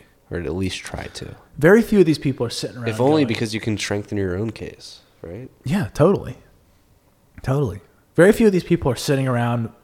No, none of these people wake up every morning going, How can I ruin the United States? Or how can I oppress or take away people's freedom today? Right? That's not what they wake up saying. That's not what these people like care about, right? These people wake up thinking you know, either it's just their job, right? Or like they wake up every day thinking like, okay, my job today is to make sure that you know, retirees don't get their money taken. Yeah. And they're trying to do what's right. They're trying to do what's right. And if you if you voice that you think that like data collection and financial surveillance and inflated money are not right, maybe they'll try to protect those rights. You just Yeah. have to voice that opinion that hey, that is where the the the public wants to be protected. and they may have never even been exposed to these ideas or understand that, like, you know, these a lot of the regulators aren't necessarily spending all day reading Hacker News or Reddit or understanding the implications of computer systems with all this information and this and the second order, second order implications of that, right? Calmly explaining to them like the issues at play here is also very useful, and I think we just need more of that. Yeah. Yeah, at the end of the day, I think everybody wants to just enjoy their lives and get to go about their lives Yeah. without having to worry about any of this shit. That's the thing. Like, when, when are we not going to have to worry about this shit? Right? And I think you, I mean, you brought up a good point, and it made me think of something. Is you know maybe the answer here is, you know, the real thing that they want is like an alternative, right? Okay, if we're not, if the if the Bank Secrecy Act isn't it, right? If if collecting all of your your social security number, your address, and doing all this KYC and getting your ID, blah blah blah blah blah, if that's not it, if that doesn't if that doesn't solve our pro, if that's overreach, and we don't need to do all that to solve the problems we want to solve, which is you know shutting down certain crimes, then what what's an alternative that does protect the privacy of people, and maybe that's the solution, right? Maybe we as an industry get together and like propose an alternative, and I haven't really seen much work being done there. And hey, any of you freaks listening out there, if not you, then who? Right. If not you, then who? Because we can't sit here and say, fuck it all. That's never going to fly, right? Come up with something better. And put it out there. Yeah, put it out there. Battle test it. Get, you know, work with Coin Center, work with some of these nonprofits, put put together a a memo or a law, go talk to some legislators. Talk about this national security implications of having everyone's financial data in these databases that the Chinese could access. You know, I mean, spin the narrative, right? Like Yeah. talk about the actual downsides. Of KYC AML. The downsides far outweigh the upsides, my my opinion. Yeah. you're I mean, Equifax, like all these hacks are everybody's financial data is on the black market and people are getting identity frauded left and right. Like Absolutely. Credit card frauded left and right. I'm making up verbs right now, but it's happening. Like No, I mean the government. You know, OPM, the Office of Personnel Management the government, was hacked years ago at this point, and basically anyone who has ever worked for the government had their social security number and personal information leaked. If that's not a national security issue, I don't know what is. right? Like imagine Imagine all the identity theft. Imagine identity theft of government employees. Well, here, this is a tweet I sent out years ago at this point, but it was like two years ago when Equifax was hacked. Like, so they have all that identifying information. Like, imagine if somebody with the Equifax hack data basically just quasi DDoS the IRS with fake tax returns. Yeah, and it got to the point where it's like like like they have all that tax information. You can literally file fake taxes on behalf of other people. Like say somebody like a hacker has my tax information and they filed like a tax return where i gave back a bunch more money than i wanted to on my behalf and i was like well i didn't file those taxes but like just because they had that information, they weren't allowed to file that information. Like you could attack that system with that information if somebody was basically dedicated to do that. Actually, now that I think about this, somebody came back and said that would not be possible. Hmm. So that was the thought experiment. It may not be possible. Interesting. But I mean, regardless, I think there's still a lot of attacks that could be made. Right? And I think the conclusion that we may have come to here is if you can't just be anti something, right? You have to be you have to propose an alternative and and why and give reasons why it's better. Yes. And so I propose Bitcoin because it's a push system, and I would highly uh, prefer that to the pull system that we live in today. Yeah. Well, we can talk about ACH. All right, let's talk about what about ACH? What are your thoughts on ACH? well, it's well, push versus pull is interesting, right? Because pull does create a lot of efficiencies. Um, you don't have to think about stuff, paying your bills, right? You just pay it. You don't have to auto approve every single um, payment. Uh, but you know, in the United States, we have this automated clearinghouse um, s- system, ACH, which is how all the you know one of the ways that banks move money around, and we we move money from our bank accounts to merchants and things like that. It's and anyone who's a member of it can pull funds from any bank account in the country, basically, unless unless your financial institution has requires approval, which it can add. Um, but most most accounts don't have that. Most most individuals have a bank account where anyone can anyone any merchant in the ACH system can pull funds from the bank account. Now the kind of saving grace here is that if someone pulls money from your bank account and you didn't authorize it, you just call up your bank and they reverse this, and then the bank of the person who pulled the money is on the hook for it. The person, whoever, whoever, the merchant who pulled the money is on the hook for that money, right? So it's a weird system, and it feels highly insecure, but it kind of works, but it doesn't really work that well. It could be a lot better, probably, but yeah, it's a weird system. You have a system where, like here in New York City, like one company, like because he had access to ACH, like he pulled, like I'm pretty sure like a payment processor like pulled money from people's accounts and just like ran away with it. Really? Yeah. Wow. Here yeah. in New York. I mean, and once it's pulled, it's pulled. If if their if their bank uh, didn't stop, you know, typically banks require some a merchant to have a um, kind of like bond on hold with them. But if you pull more than that, right, and you want to run away with it, then yeah, who's responsible? You just rely on the legal system at that point. But at that point, once it's in the legal system, you're kind of fucked because.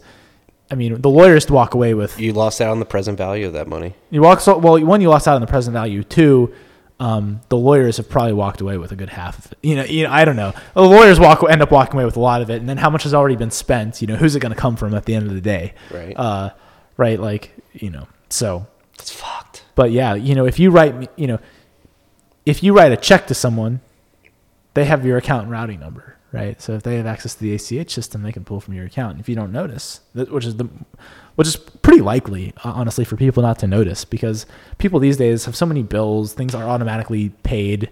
No one's gonna notice ten dollars, twenty dollars. I mean, not no one, but a lot of people won't unless you're paying with close attention. Because how many people willy nilly sign up for Spotify? Ten dollars, uh, Netflix, ten dollars. You, you know, and it's like, oh yeah, I'm sure whatever. That's something, you know. And you just make it look legit. They could even like make it look, you know, Right. right in maybe Spotify. Spotify with you're the like, oh okay, yeah, looks legit. Spotify all capitalized, the eyes just lowercase l, something yeah, like that. Right, exactly. Right. So the alter- and now there's other countries with kind of alternative systems that are push based. Actually, I used to work for a Bitcoin company that was in Taiwan, and the money moved instantly there. And actually, people, but it's a different culture. People had card readers at their computer um, at home. They would have, they wanted to send money, they could actually put their chip card with a chip they plug sorry plug this reader into USB in their computer, put their card with a chip into that reader, and pay, and Holy pay shit. instantly. Yeah, it's pretty cool. And then also another way people would pay was I never knew this. yeah, and, and um, the way we would sell people Bitcoin was, uh, another an alternative way was we uh, say how did it work? Yeah, so let's say you wanted to buy like a thousand Taiwan dollars worth of Bitcoin, right? So you enter a thousand Taiwan dollars. We give you a bill to pay. This bill is like a thing you print out, and you go to 7-Eleven or Family Mart or one of the convenience stores, and you pay them a thousand Taiwan dollars in cash, and they mark this thing as paid, and it hooks back to our system, and it tells us you paid it, and They get the Bitcoin. they get the Bitcoin, and eventually the cash gets sent, deposited to, to the, the company's account. But um, now there are things like that in the U.S., kind of like MoneyGram, Western Union, or um, I think no, Western Union didn't acquire them, but they're a separate company, MoneyGram, and so you know MoneyGram is at CVS's, and you can do that kind of stuff. But good luck if they let you if they let a Bitcoin company use their platform because they probably won't. Fuckers. And most banks in the U.S. won't let a Bitcoin company even have an account. Well, that's what makes me like a little pessimistic. Like, do you think they're going to attack Bitcoin, the incumbents? Like, I don't know. The nice thing is that there has been a niche of banks that have allowed Bitcoin companies to use them, and they have made a good amount of money on that. like Silverbank, Uh, Silvergate, Silvergate, um, yeah, there's a number of them, and Silicon Valley Bank. Right? yeah, SVB. I think I don't know if they still are. They at least were. And as this space grows, there's more and more incentive for banks to do this. The reason banks are hesitant is because of the compliance risk. Basically, you know, a bank charter from the government is a privilege, right? Not a right, and uh, they don't like you know they don't want problems from the FDIC because if you look at the numbers, right, the cryptocurrency space is tiny compared to the economy, right? So why would Bank of America risk regulatory action to service um, A pimple on their ass. a pimple? Yeah, exactly. Right. Yeah. If you if you put yourself in their shoes, it doesn't make any sense, right? So again, this will just come back to looking at the system that we've created. Yeah. Do you think we can slowly wean ourselves off? This is an interesting question because I don't know the answer. There, there are two ways this could go, right? If Bitcoin, a, good thought experiment is if Bitcoin becomes a big, a widely used money in the United States, does the government just apply the same regulations and you just get absorbed into the regulatory state? It's probably likely, right? The alt- but even if that happens, I still argue we're better off. Because at least you can completely control your Bitcoin, whereas you can't really with cash. It, I think we're it's strictly it's still strictly better, right? But the much better scenario would be to like as Bitcoin grows, we have as an industry collectively pushed the narrative of economic freedom, of monetary freedom, And more importantly, time preference, I think. in time preference.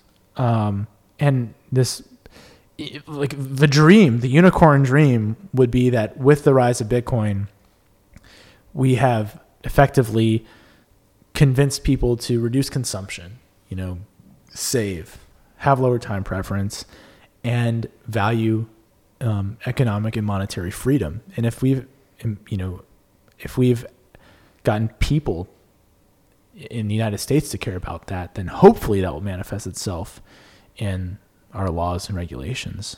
But it's it's not easy, and it's going to be a lot of work. And you know, people like you and other content producers, and it's it's on so it's on you, it's on me as a company. Um, it's on it's on all of us to to push to push this stuff and and bring the world that we want to see into existence. Well, that's the beauty of it, right? Like, if not me, then who? If not you, then who? Exactly. I mean, It is. It all. It's all about effort, skin in the game. Yeah. Like if you, we can make this happen. It's just having enough people step up to to make it happen. It does take work. It doesn't just happen. It And the- takes action. Action is needed. Absolutely. And the thing that I would tell people, and I think this is something that both of you, you and I have internalized, was if you've ever sat around and complained about something and never done anything about it, you know, what are you doing? Right? Like, okay, good for you, you're a complainer. Now do something about it. And so that's the like that's the conclusion here. Follow through, right? Follow Like, through. Anyone could complain. And, and and I'm not here to say that like I'm not solving the world's problems either. I'm putting my best effort forward to Yeah. At least you're doing something. to to Bringing awareness. You know, um, that's and I mean what you're I feel what, what you're doing with the River is like way more leverageable, right? Like you're getting you're creating the on ramp, right? Like, Ho- hopefully, is- right? You know, I mean, right now we're still small. We're still a small company. I think the real where the rubber meets the road is is going to be like if we can be this big company that I really hope we can be, and there's by it's by no means guaranteed, right? I mean, we're we're a small startup and we have a long ways to go. But if we do, you know, reach that goal, what are what what kind of company are we going to be? Like, what values are we going to embody? And you know, if I'm still around, which I hope I am, then it's going to be you know pushing this narrative of economic freedom and trying to you know have a pair of balls. Frankly, it's but it's tough when you're small, man. It is really tough because if you want to come out swinging when you don't have any clout, you're not going to get anywhere because they're gatekeepers, and the gatekeepers aren't going to let you through the gate. Uh, you know, you need a bank account, right? You need to, uh, like I said, you need to sit down with the regulators and have the conversation, and that's okay, right? It's okay to, it's okay to play ball when you're young, and, and even with your when you're older, but when you're bigger, it, it's not okay to try to push the system in your favor to block out everyone else, right? It's not okay to to not try to improve things for the better. And I think that's really kind of what I want to embody in my company is as if we're successful, you know, our goal is to try to improve things for the better. And I hope we can do that. Maybe that's naive, but I don't think so. I think the the pie within Bitcoin is big enough that there can be many, many, many successful people building on it, right? I look up to Square, for example. I mean, yeah, we're also selling, you know, we're a Bitcoin on ramp, they're a Bitcoin on ramp. I think, though, largely, I think that there's there's room for definitely for both of us to exceed to succeed, and we also just offer you know somewhat different products, right? There's room for Fidelity, there's room for Charles Schwab, right? In the stock in the stock market game, right? There's room for Cash App and I, and I see Cash as this like, and, Square in general, and Jack Dorsey as just these like shining examples of people who can really who are really putting their money where their mouth is. I look up to those guys tremendously. I like again disclaimer, sponsor, whatever. But They're not a sponsor of me. I can say it. yeah, but no, like honestly, like, and Jack gets shit on a lot, but I think he's a fucking very, very rare, principled founder in today's day and age. I uh, think, I agree. and I think he's more critical of himself than a lot of other founders are. Yeah, and I really think contemplates the impact he has on the world. I totally agree, and I, I think it's not important. It, I mean, I don't personally. I'm not someone who turns everyone people into heroes. I think people are human, but at the end of the day, like Jack's someone I just really look up to. I think he keeps a low personal profile, so he doesn't really necessarily get a fair shake. I think in the media, he make it's very easy to criticize any social media CEO these days.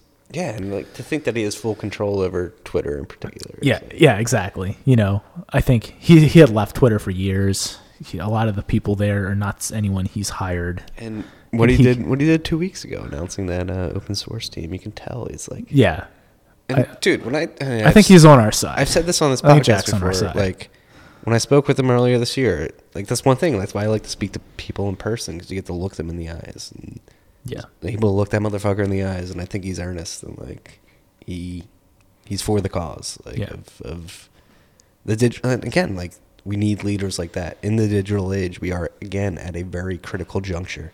you can go one or two, one of two directions yep, complete dystopia, surveillance state, or the hard way, like open systems, cryptography, open source software.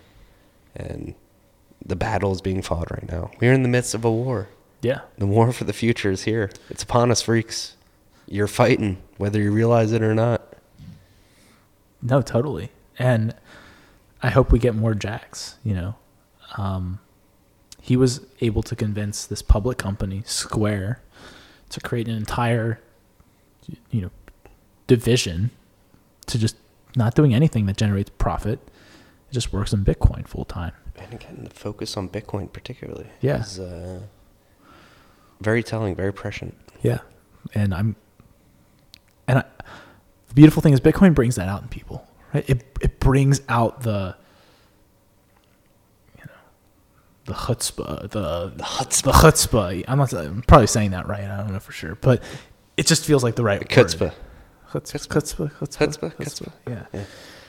And it, you know, and the one thing that I think the what I the men and the women who work on Bitcoin stuff, they have this fire, and and that's what I hire for at, at River too. Is is is the guys and the girls at at River, and it's just Bitcoin in general. Everyone's got this spark. They're switched on, that and and that's it's just a sign like that we're on the right path. What is that spark you look for?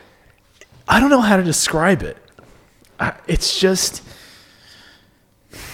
it's just, you just kind of feel it when you, you know, when you, you can meet someone tell. and it's in their eyes. They're just switched on. They're not. We kind of joke about. It's kind of a meme that we we joke about. It's like kind of the fluoride stare. we kind of joke where it's like, I haven't heard the fluoride sir. yeah, it's like it's like you know, uh, the fluoride stare. It's like they're drinking. It's kind of the meme. It's like they're drinking too much f- fluoride in the water. Your eyes Uh, are crystallized. Yeah, yeah. You know, it's like you know, you, you try. You know, they're talking about football, and you bring up the Pentagon losing a trillion dollars, and all you get back is the fluoride stare.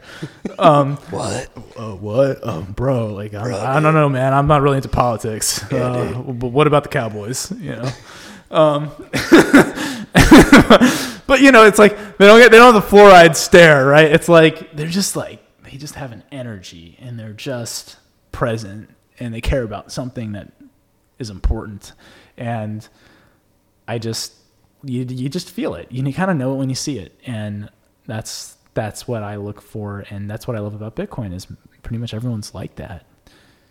You can't say that about a lot of other industries. I've worked at big companies. I've worked at small companies. Um, you know, there's a lot of people at big companies making a lot of money, and, Don't do shit. and they don't have a fire. They don't care about life, really. I mean, they care. Sorry, I don't want to say they don't care about life. That's not accurate. They care about their life, but they're not. They don't care about anything. You know, that really gets them excited. They don't wake. A lot of these people who make a They're lot of money. for something bigger for themselves. yeah, you know, it's like Bigger than. I don't want to pick on like companies, but like you know, let's say you're you're working on some you you're working at Facebook and you you're working on optimizing some like part of the group's Facebook groups app, right? It's like you know, after a year or two, you get over the shock of earning a great paycheck. You know, you're out of college, you've been there a few years, you, get used to the creature comforts of it all. You lose the, you know, you lose the. There's nothing else to keep you excited, right? The the luster of Silicon Valley is worn off. The luster of the paycheck is worn off. The luster of the perks have worn off, and you're stuck realizing that you're waking up every day just like optimizing this like app that you don't really care about. No. With Bitcoin, I've never lost my excitement after like six or seven years. I've I wake up every day excited to work on Bitcoin, and so does everyone else who works on it. And like I've never seen anything else like that before. Um, What is it? I don't know. It's hard to describe. It's like a drug almost, but people people I know I mean you've probably experienced this too, but I don't want to say people are jealous, but it's like people who don't really care about Bitcoin are kind of they see that in you that you do and they're like I wish I could find that in my life. I wish I could find something I cared about that much in my life outside of my friends. Of course, outside of your friends and your family. Everyone cares about their friends and their family more than they usually more than they care about, you know, anything else. But um, people wish they could have found something professionally that they cared that much about. No, you, you're. I mean, I, I totally feel that, Yeah. and there's not. I don't want to say lost generation, lost generations of people living in the cube, Yeah. Doing stuff they do not want to do, No. stuff they do not like, stuff that does not fulfill the human need for for growth and and wonder of what what could be. Like it's people working for other people, right? Like, Absolutely. The, the periods of my life where I've earned the most money and had the biggest paychecks, I've actually been the least happiest. The, the happiest I've ever been has been when I moved to San Francisco and I slept on a yoga mat for two months trying to learn programming and focusing on trying to get a job in Bitcoin. And now when I, I don't take much of a paycheck and building this com- helping build this company uh, with a ton of other very talented folks. And um, it's just like do or die. It's just like I'm just working, and it's just like it's the hustle. I'm working on Bitcoin, and I've never been. Ha- those are the two times in my life where I've been the happiest. Yeah, no, and again, I don't want to rub and tug each other here, but like I, I feel like the same way too. Like I started Marty's Bent out of necessity. I was I've told this story before too. Like I was unemployed for two years almost. I was unemployed for like 19 months. As much as I wanted to be a product manager, as confident as I was in my abilities to fill that role, I'd never done jack shit in that role. I'd never built a product. I'd never done any of that. And that's where Marty's Bent started. I was like, all right, I need to build something. I need to prove that I can talk about a product, let alone manage a team that can build one. And I'd been reading and write or learning about Bitcoin for so long. I was like, all right, I'll start writing about this, and just naturally, it's turned into this. Now, fucking like ten thousand of you freaks download this podcast every week, and this Yeah. is what I do now. It Yeah. just happened naturally. That's awesome, man. No, but it's like it's when you found that fire. right? But it's like you you you don't know you need it till you have it. Yeah, Like, yeah, I was literally forced into this. you didn't know what you like I was have. I was that I was I was I had gone I, I went to dozens of interviews, turned down, turned down, and when I started writing about something that I knew about, that's when I started not getting turned down, which is crazy. But like to think that you can just and that's like talking about our generation. Like I I fell into that trap. I was like, oh, I'm smart. I went to the schools to hit the credentials. It's just gonna happen for me. You're always just told, you know, Yeah. just follow the rules, and you'll and you'll be content and you'll be comfortable. Yeah.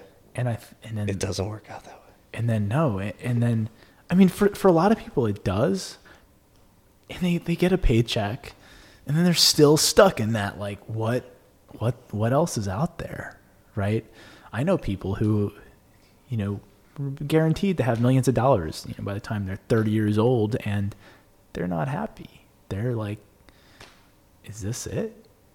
You know? And and they realize like there's there's other stuff out there they could really care about. And I'm like shit. That's life. And that's what it's about. Well, and freaks, think about it, because life comes with heavy opportunity costs. yeah. You can waste a lot of time doing shit you do not like, and I've seen a lot of people waste a lot of time doing shit they do not like, and they regret it. yeah. Absolutely you know but everyone needs to make that decision for themselves there's something to be said for putting in some time building the skills at a big company seeing what seeing how Oh. big companies run that's very valuable Completely the- agree. the, i think the trick is to know when to get off that get off that hamster wheel Exactly. When to know when enough is enough. Yeah. Alex, you got to get going. It's been an incredible three and a half hours almost. it's been great man it's been an honor Yeah, well, please, honor. Ah, it's been an honor having you here. You're building products that are making Bitcoin easier to access for the everyday layman. And again, going back to DCA products, like the set it and forget it nature of uh, dollar cost averaging. yep Like that's what the next time we speak, hopefully, probably midway through next year, I want to hear stats about like people that like sign up for your your service and just like forget that they even signed up and just like buy Bitcoin. Yeah, I'll be sure to let you know. I mean, we've already surpassed our goal of you know people who have set up recurring recurring orders, and I hope that trend continues. So yeah, I hope also next year I can see you again, and we're in as many states as possible. But yeah, River.com. What are uh, the parting notes you want to leave the freaks out here?